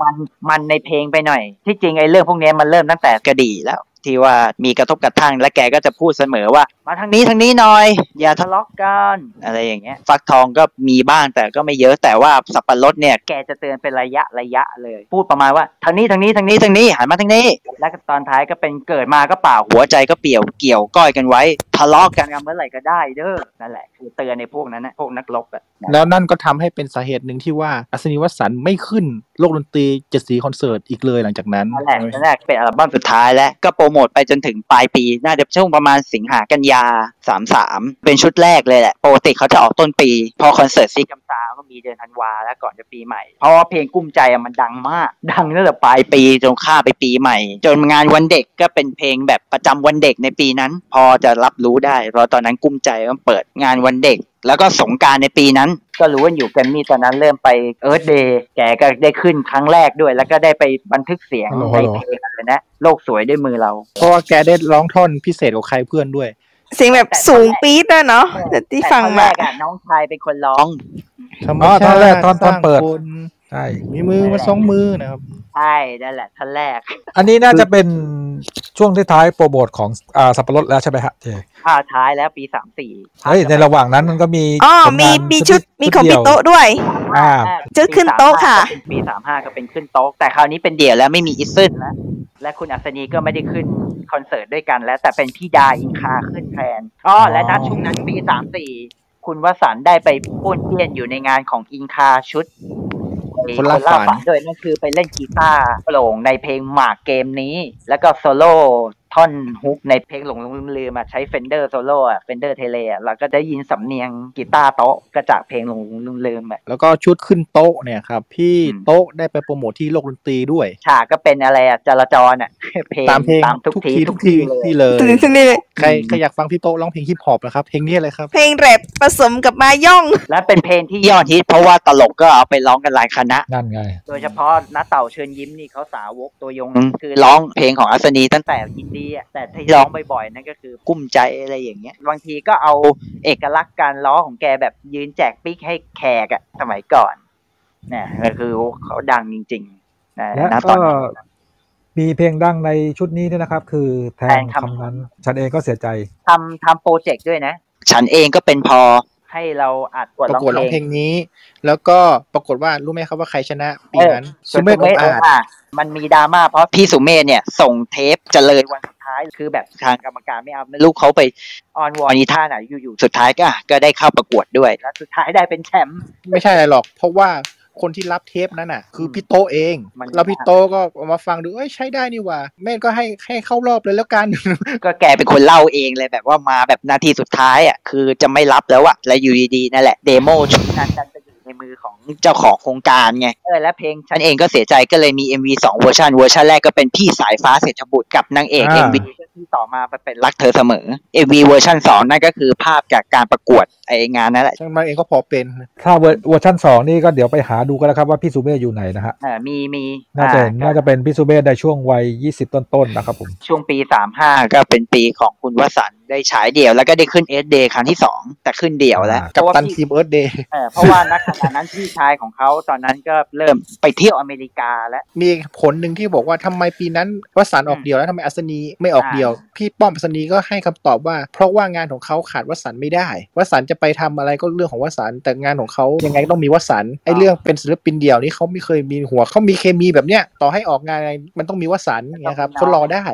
อย่าลืมนะครับว่าตั้งแต่แรกเริ่มเดินทีคือเขาไม่คิดว่าเขาจะร้องเอง งานของเขาก็เลยว่าอีกคนหนึ่งที่เหมาะที่จะร้องคือวสันต์อย่างเงี้ยครับใช่และอีกอย่างหนึ่งเห็นอย่างนี้คุณอัศนีก็เป็น เหมือนประมาณว่าคล้ายๆป๋าดันเหมือนกันนะครับในการผลักดันให้คนคนหนึ่งได้เป็นศิลปิน นั่นก็คือแม่ต่ายเพ็ญพักตร์ศิริกุลนั่นแหละพี่ป้อมเป็นคนแนะนำให้มาแบบ test เสียงในแกรมมี่ไงเพราะอีกอย่างหนึ่งแม่ต่ายเพ็ญพักตร์นี่เป็นแฟนเพลงอัศนีวสันต์ตัวยงคือไปทุกคอนเสิร์ตแล้วไปหลังเวทีด้วยรู้สึกจะเป็นซิกกัมซาเนี่ยแหละไปหลังเวทีเลย ประมาณว่าแม่ต่ายแกชอบร้องเพลงรู้สึกแกจะเอาเพลงหัวใจสะออนไปร้องหรือเพลงอะไรเนี่ยแหละ แล้วแบบประมาณว่าได้ยินเสียงแล้วแบบชอบไงเลยแนะนำโอเคเป็นศิลปินไหมอะไรอย่างแล้วอย่างก็รู้อยู่ช่วงนั้นดาราออกเทปไงเขามีฮันนี่มีแสงระวีแกรมมี่ก็เลยต้องมีแม่ต่ายมั่งก็เลยกลายเป็นเช่นเลยโอเคมานั่นแหละสู้นะครับเนี่ยที่มานี่คุณอัศนีเป็นป๋าดันด้วย และเป็นมาถึงอัลบั้มในตอนจบ EP นี้นะครับผมอ่าเป็นสตูดิโออัลบั้มชุดที่ 6 ของอัศนีวสันต์คือ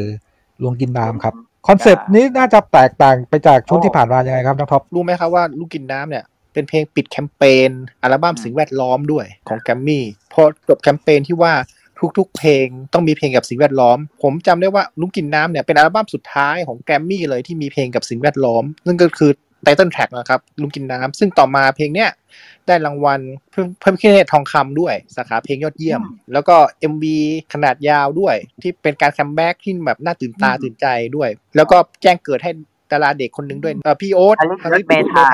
ที่กลายเป็นดาราเด็กคิวทองในเวลาต่อมา ก็เป็นพระเอก MV เพลงนี้อะครับเขาก็ใช้ทีมทีมคอรัสที่เรียกว่า U คอรัสปรากฏปรากฏขึ้นมาใน MV นี้ด้วยของทางแกรมมี่อะครับชุดนี้มีความพิเศษคือว่าไม่มีทัวร์นะฮะไม่มีทัวร์ไม่มีคอนเสิร์ตใหญ่ที่ปอมพี่แล้วก็โต ใช้การ comeback ในการโปรโมทชุดนี้คือคอนเสิร์ต10 ปีแกรมมี่ฮะ แต่เหตุผลนี่เราผมก็ไม่ทราบได้ว่าเพราะอะไรถึงไม่ขึ้น ทั้งคอนเสิร์ตใหญ่แล้วก็ทั้งโลกดนตรีเจ็ดสี เคยเห็นในนิตยสารช่วงสีสันเนี่ยแหละว่าเกี่ยวกับสปอนเซอร์อะไรสักอย่างเนี่ยแหละไม่ลงตัวก็เลยไม่มีคอนเสิร์ตใหญ่ แล้วประกอบว่าแกรมมี่ก็นั่นแหละเขาจะทำ project สิบปีไงก็เลยไปร่วม project นั้นแทน อ่า แล้วก็แน่นอนครับอัลบั้มชุดนี้ไม่มีมีลูกปกเล่นโปรติกลูกเล่นก็คือโปรติกก็จะเป็นหน้าสองพี่น้อง แต่ชุดนี้ไม่มีครับ ปกเทปกลายเป็นขาวล้วนและกิมมิคอ่าใช่คือต้องมีก็คือ pick แล้วก็เลยแน่นอนต้องทำมาทั้งเจ็ดสีเลย ซึ่งเจ็ดสีนี่ไม่เกี่ยวกับดรากอนบอลนะครับ คุณผู้ฟังเจ็ดสีนี่คือสีรุ้งนะครับ คือถ้าถ้าถ้าซื้อให้ครบเจ็ดสีก็เรียกว่าเป็นสะสมไปครับ ไม่ไม่สมัยไม่ไม่เอาเกี่ยวง่ายกับสมัยนั้นต้องลงทุนประมาณ300บาทอะและสมัยนั้นซีดีแถม pick ด้วยแต่เป็นปกใช่สีดำดำหรือน้ำเงินปกสีดำน่าจะสีดำปกสีดำปกสีดำแล้วก็มีหน้าพี่ ใช่แต่แต่ปกแผ่นเสียงไม่แจก pick นะ แจกแค่เทปกับซีดีอย่างเดียวๆแต่ว่าถ้าคุณมีซีดี press แรกนะครับไอ้ตรงที่เขาเรียกว่าไงตัว pick บนใช่ปกอะมันจะเป็นสะท้อนแสงได้ เอาง่ายก็คือเป็นตัวที่หายากพอๆกับปิกสีขาว ซึ่งปิกสีขาวรู้สึกเขาจะได้กันช่วงวันแถลงข่าวอ่านั่นแจกสื่อมวลชนนะพี่แต่ตัวมันจะเออนั่นแหละคือแบบตัวเนี้ยถ้าคุณมีได้นี่คือคุณแม่งยิ่งกว่าล้ำค่ายิ่งกว่าไอ้ได้เจ็ดสีนี่ว่าแบบกิวแล้วนะ คุณได้สีขาวกับไอ้ซีดีแถมมา อันนั้นแหละอื้อหือ คุณจะได้รับการยกย่องในหมู่นักสะสม เหมือนเจอเพชรที่ล้ำค่าครับเขาเรียกยิ่งกว่าฟักทองอีกอะเขาเคยให้สัมภาษณ์ว่าภาคดนตรีตอนนี้ก็เริ่มแบบลดบทบาทเรื่องกีตาร์ลงไม่หวือหวาเหมือนอย่างชุดก่อนๆแล้ว เอาง่ายคือคือเหมือนแนวทางบ้าฟาง comeback อะเพราะเพราะว่าชุดนี้แกจะเป็นแบบ recording act อะครับ คือแบบว่า เล่นงานในสตูดิโอ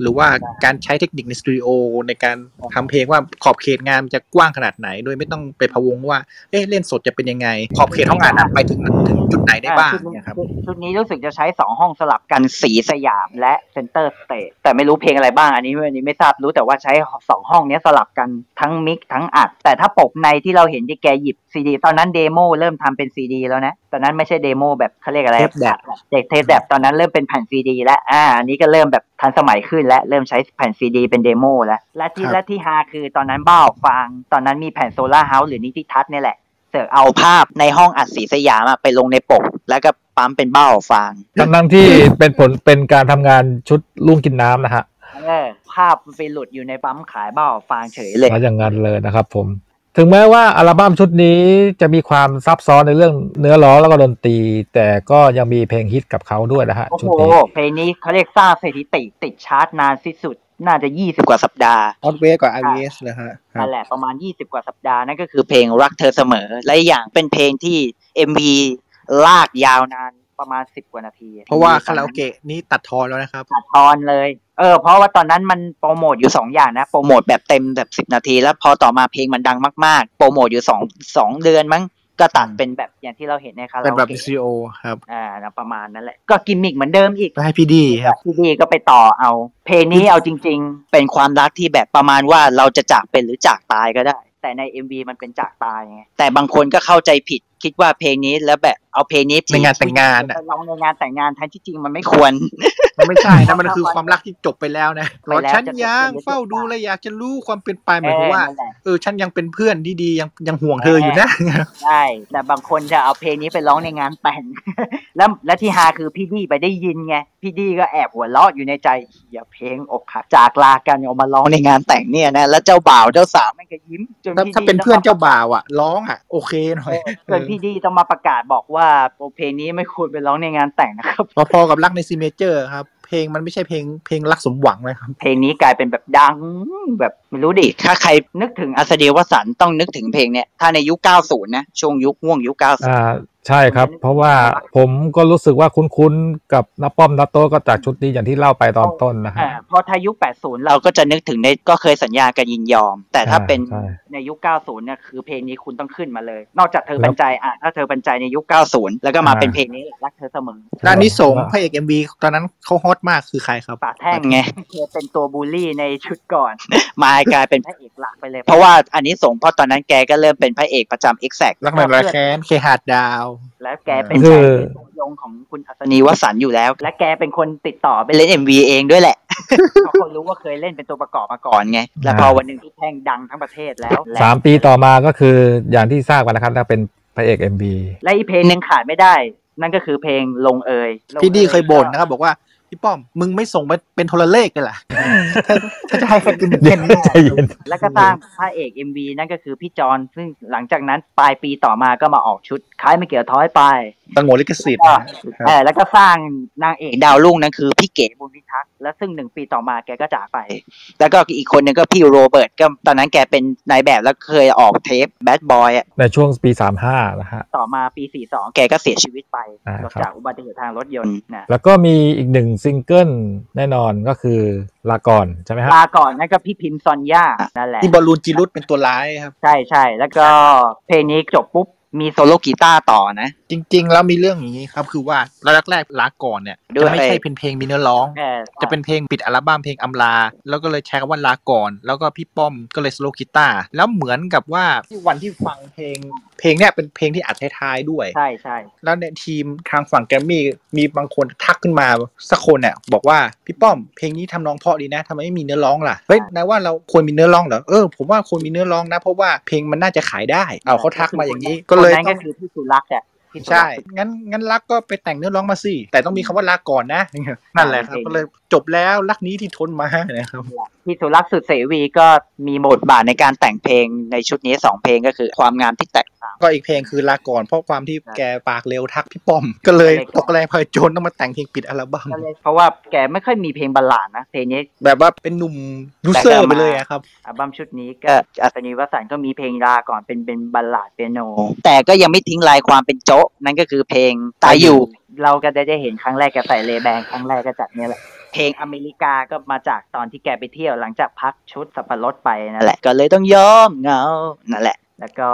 ทุกไม่เวลาราชการแล้วก็จะได้เห็นแกใส่เสื้อโอยโอยโอยนั่นแหละ น้ากล้วยเชิญยิ้มเคยเอามาล้ออะฮะเพลงนี้ได้รางวัลในเพลงในการบันทึกเสียงยอดเยี่ยมด้วยสีสันอวอร์ดอ่าฮะ เออ และอย่างสิ่งที่เปลี่ยนแปลงนอกจากเนื้อดนตรีเนื้อหาเรื่องแฟชั่นแกก็เริ่มเปลี่ยนแล้วที่จริงแกเริ่มตั้งแต่ชุดสับปะรดแล้วแหละใส่เสื้อสีน้ำเงินน่ะแต่มาชุดเนี้ยแกเริ่มใส่สีดำสีทึบๆ และ เปลี่ยนจาก Converse สีขาวมาใส่เป็น Converse สีดำแล้ว ตอนขึ้นคอนเสิร์ตสิบปีแกรมมี่แกใส่เสื้อลายขวางเออเสื้อลายขวางแล้วแล้วซื้อซื้อในวันนั้นด้วยนะ เพื่อมาใส่ในคอนเสิร์ตเนี้ยอ๋อตอนต้นปีสามหกเนี่ยมี เหตุการณ์หนึ่งด้วยครับ คือว่าแกไปโผล่ในคอนเสิร์ตอันนึง แล้วไปดูแหละ แต่ปรากฏว่าแฟนเพลงไม่สนใจวงที่อยู่บนเวทีแต่ไปสนใจแกเนี่ยว่าเอาพี่ป้อมหายไปไหนมาคือแกไปดูคอนเสิร์ตเมทัลลิก้าอ้าวใช่ร้อยวันพันปีอะแกไม่เคยออกไปข้างนอก แกจะเก็บตัวไง แล้ววันนั้นใช่แกอยากดูเมทัลลิก้าแกก็เลยไปซื้อบัตรไปเดินมันก็ไปแบบโลโปรไฟล์แหละปรากฏว่าคนแตกตื่น เลยไปห้อมล้อมพี่ป้อมกันกว่าตำรวจสหอแทนที่จะไปกันเมทัลลิก้าเลยต้องมากันพี่ป้อม เจ้าของคอนเสิร์ตอย่างนั้นเป็นยังไงบ้างครับเจ้าของคอนเสิร์ตวันนั้นเจ้าของโดคอนนเนี่ยเสิร์ตก็งงสิครับ บอกว่าไอ้คนนี้เป็นใครทำไมทุกคนสนใจกันจังเนี่ยครับบอกว่าเนี่ยหลักตาของประเทศไอเนี่ยนี่นแหละ หลังจากนั้นก็จบแคมเปญจบแคมเปญก็แกก็มีบทบาทสื่อทางนั้นจนถึงปีสามเจ็ดพอจบสิบปีแกรมมี่ก็จบลงไป stop pause ก่อนครับครับผมฟังแล้วรู้สึก เพลิดเพลินมากเลยในในแง่ของการเล่าเรื่องนะครับ จากที่ตะกุตะกักในช่วงแรก ๆ เล็กน้อยนะฮะก็ค่อยๆ กลับมา smooth ขึ้นบ้างนะครับ เสียดายที่คุณนัทเพิ่งออกไปนะฮะเพราะว่าต้องปฏิบัติภารกิจในวันพรุ่งนี้ครับ ก็เลยไม่ได้สามารถมาช่วงท้ายๆได้นะฮะแต่ว่าฝาก top five ไว้เหมือนเดิมนะครับเอาล่ะเดี๋ยวตอนนี้ก็คงจะถึงเวลาแล้วเพราะว่าดูเวลาโอ้โหผ่านไปแป๊บเดียวจะใกล้จะเที่ยงคืนกันแล้วนะครับเดี๋ยวเข้าสู่ top five กันเลยแล้วเพลิดเพลินมากเลยครับเทปนี้จริงๆจริงๆฟังกันเพลินเลยค่ะอ่าเชิญน้องมายก่อนเลยกันอ่าเพลงแรกก็ เป็นเธอปันใจค่ะแล้วไปเพลงที่สองรักเธอเสมอเพลงที่สามเป็นเพลงบ้าหอบฟางค่ะ แล้วก็เพลงที่สี่เป็นเพลงยินยอม แล้วก็เพลงที่ห้านะคะ ก็คือเพลงก็คือสัญญาค่ะนี่อยู่ในหัวเลยอะไล่มาเลยห้าผมให้ความงามที่แตกต่าง เป็นเพลงที่มองความสวยงามในมุมที่แตกต่างกันไป แต่ก็ลงตัวแล้วก็ลงเอยชอบชอบ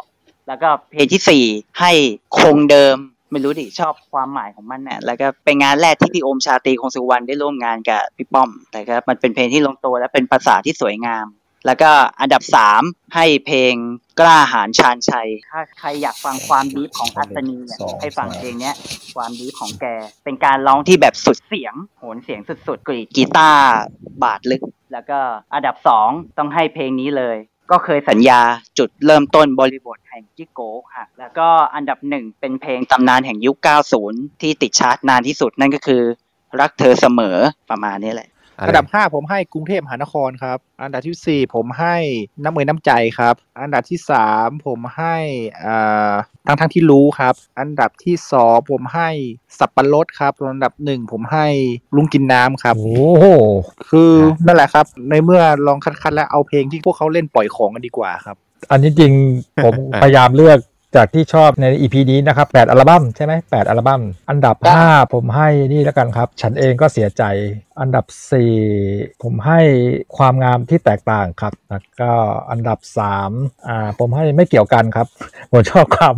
เกรียนของเพลงนี้ดีครับอันดับ 2อ่าเพลงนี้น่าจะเป็นเพลงที่ทุกคนน่าจะรู้จักอย่างดีฮะสายล่อฟ้าครับผม แล้วก็อันดับหนึ่งของลิสต์ในตอนนี้นะครับอ่าให้เพลงนี้ดีกว่า วันนี้วันดี วันที่เป็นไทยครับ ครับอันดับห้าก็เพลงของเขาครับ แล้วก็ให้มันเป็นไปฮะแล้วก็มาเธอปันใจ ร่ำไรก็ขาดไม่ได้ครับ อันนี้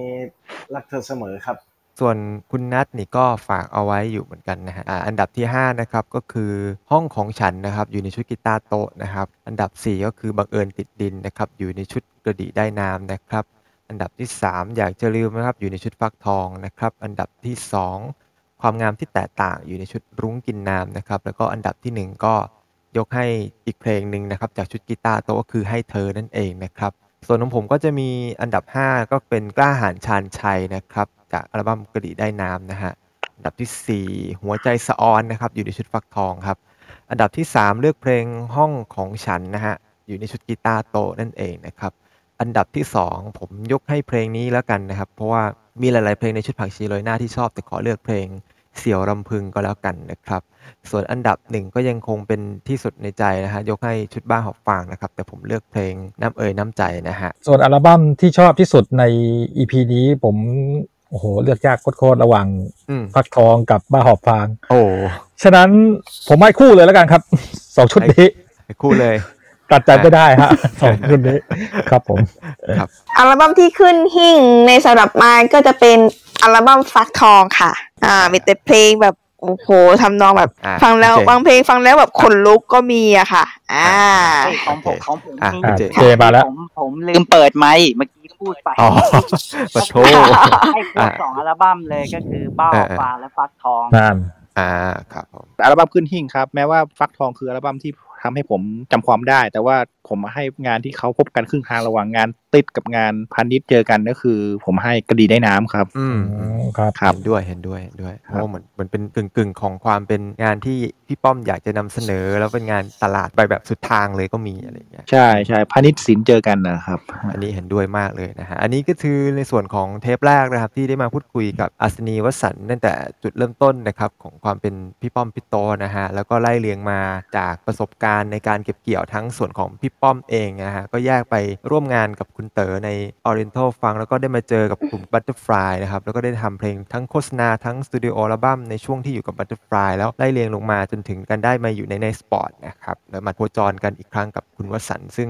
ก็จริง ๆ ก็ในความเป็นพี่น้องกันนี่ก็ถือว่าได้มาโคจรกันอยู่แล้วทั้งตัวงานเบื้องหน้าแล้วก็เบื้องหลังนะครับในยุคแรก ๆ ของคุณอัสนีและวสันต์ในเทปแรกของค่ำคืนวันนี้นะครับส่วนใครที่พลาดใน session ก็ยังคงสามารถติดตามฟังย้อนหลังกันได้ใน replay ของแอป Clubhouse นะฮะซึ่งก็ยังมีให้ได้เก็บไว้ให้ได้ฟังอย่างต่อเนื่อง เช่นเคยนะครับในทุกวันอังคารแบบนี้สามทุ่ม หรืออีกช่องทางหนึ่งก็คือพอดแคสต์นะครับใน YouTube อะ Clubhouse Song Hit นะครับภาษาอังกฤษ แล้วก็ฟังในหลายช่องทาง Time Streaming ทั้ง Spotify ทั้ง Apple Podcast แล้วก็ Google Podcast นี่แหละนะครับฟังกันได้หลากหลายช่องทางที่ที่ฟังกันก็ประมาณช่วงวันศุกร์เสาร์หรือไม่ก็วีคหน้าคงจะได้ฟังกันอีกครั้งหนึ่งเช่นเคยนั่นแหละนะครับอ๋อแล้วก็ฝากติดตามบ้านสีเขียวด้วยนะครับอันนี้ลืมพูดเลยคอฮสอก็ติดตามกันได้นะครับ วันนี้ก็ขอบคุณแล้วกันนะครับ ที่แวะเวียนมาฟังแล้วก็รวมไปถึงสปีกเกอร์ที่ร่วมพูดคุยกันด้วยนะฮะก็สามเอาชั่วไว้โมงแห่งความเพลิดเพลินนะ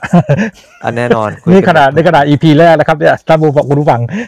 นี่คือเรื่องราวจากขาสั้นสู่ขาบานนะฮะ เดี๋ยวเทปหน้าจากอะไรนะฮะขาขาอะไรนะลืมแล้วเพราะคราวนี้เป็นขาใหญ่แล้ว เพราะว่าเริ่มเป็นผู้บริหารแล้วคุณผู้ฟังครับยังไม่จบนะครับ ผมติดตามฟังกันได้ในสัปดาห์หน้านะครับ ครับ ก็เอาไว้ติดตามกันได้นะครับ อังคารหน้าสามทุ่มนะครับกับ อัศนีวสันต์เทปสองนะฮะก็จะเข้าสู่ความเป็นรุ่นใหญ่กันแล้วนะครับของวงการดนตรี ตั้งแต่บางอ้อนะครับมาจนถึงการได้มาบริหารของมอมิวสิกอะไรอย่างเงี้ยเป็นต้น แล้วก็เหมือนจับพลัดจับผลูไปสู่อีกค่ายหนึ่งในเวลาต่อมานะครับแล้วก็ได้มีโอกาสไปทัวร์คอนเสิร์ตอะไรก็ว่ากันไปนะครับโอเค เจอกันใหม่ครับ ช่วงก่อนหน้านั้นมีอะไรทิ้งท้ายไหมมีอะไรไหมครับพี่เจครับ มันไม่บังเอิญหรอกครับแต่ฉันยินดีมากเออ การแสดงสิ้นสุดแล้ว พวกเขาทำอะไรก่อนแบ็คพิงนะฮะทิ้งท้ายอะไรเดี๋ยวจะฮะโดนเป็นอันน้ำใจสุดจากท้ายโค้กอ๋อเดี๋ยวจะโดนเป็นอันสุดท้ายอะเดี๋ยวเจอกันถ้านะจะเลี้ยวกครัรุบณาเปิดไฟเลี้ยวด้วยครับอะนี่ไม่หมชอดบหอฟังแต่เด็กๆเลยนะพวกเธอ มันไอ้ยนั้นอันนั้นเขาเสิร์ฟน้ำลายแล้วอยู่แล้วนะเขียนก่อนมันดีอยู่แล้วที่กำซาดเบือกว่าเบือกไม่เบือกรู้เบือกไม่ช่วยหรือไม่รู้แล้ครับวมาครบทุกประโยคที่พี่ป้อมจด ที่เขาพูดไปเบือกโอคเคงหมดแล้วนะฮะ หมดแล้วสำหรับในเทปแรกแล้วันวนี้แรงนะกันฮะหมดแล้วง่วงอะอันแน่นอนสิ โอเคครับ เจอกันใหม่อังคารหน้าสามทุ่มครับไปแล้วครับ สวัสดีครับ สวัสดีครับ สวัสดีค่ะพวกเขาทำอะไรก่อนแบ็คพิงเนี่ยโอ้เย่ง่วงแล้วจบแล้ว รักนี้ที่ทนมานอนนอนนอนนอนกอดหมอนนอนนนออนนนอน ไปแล้วจ้า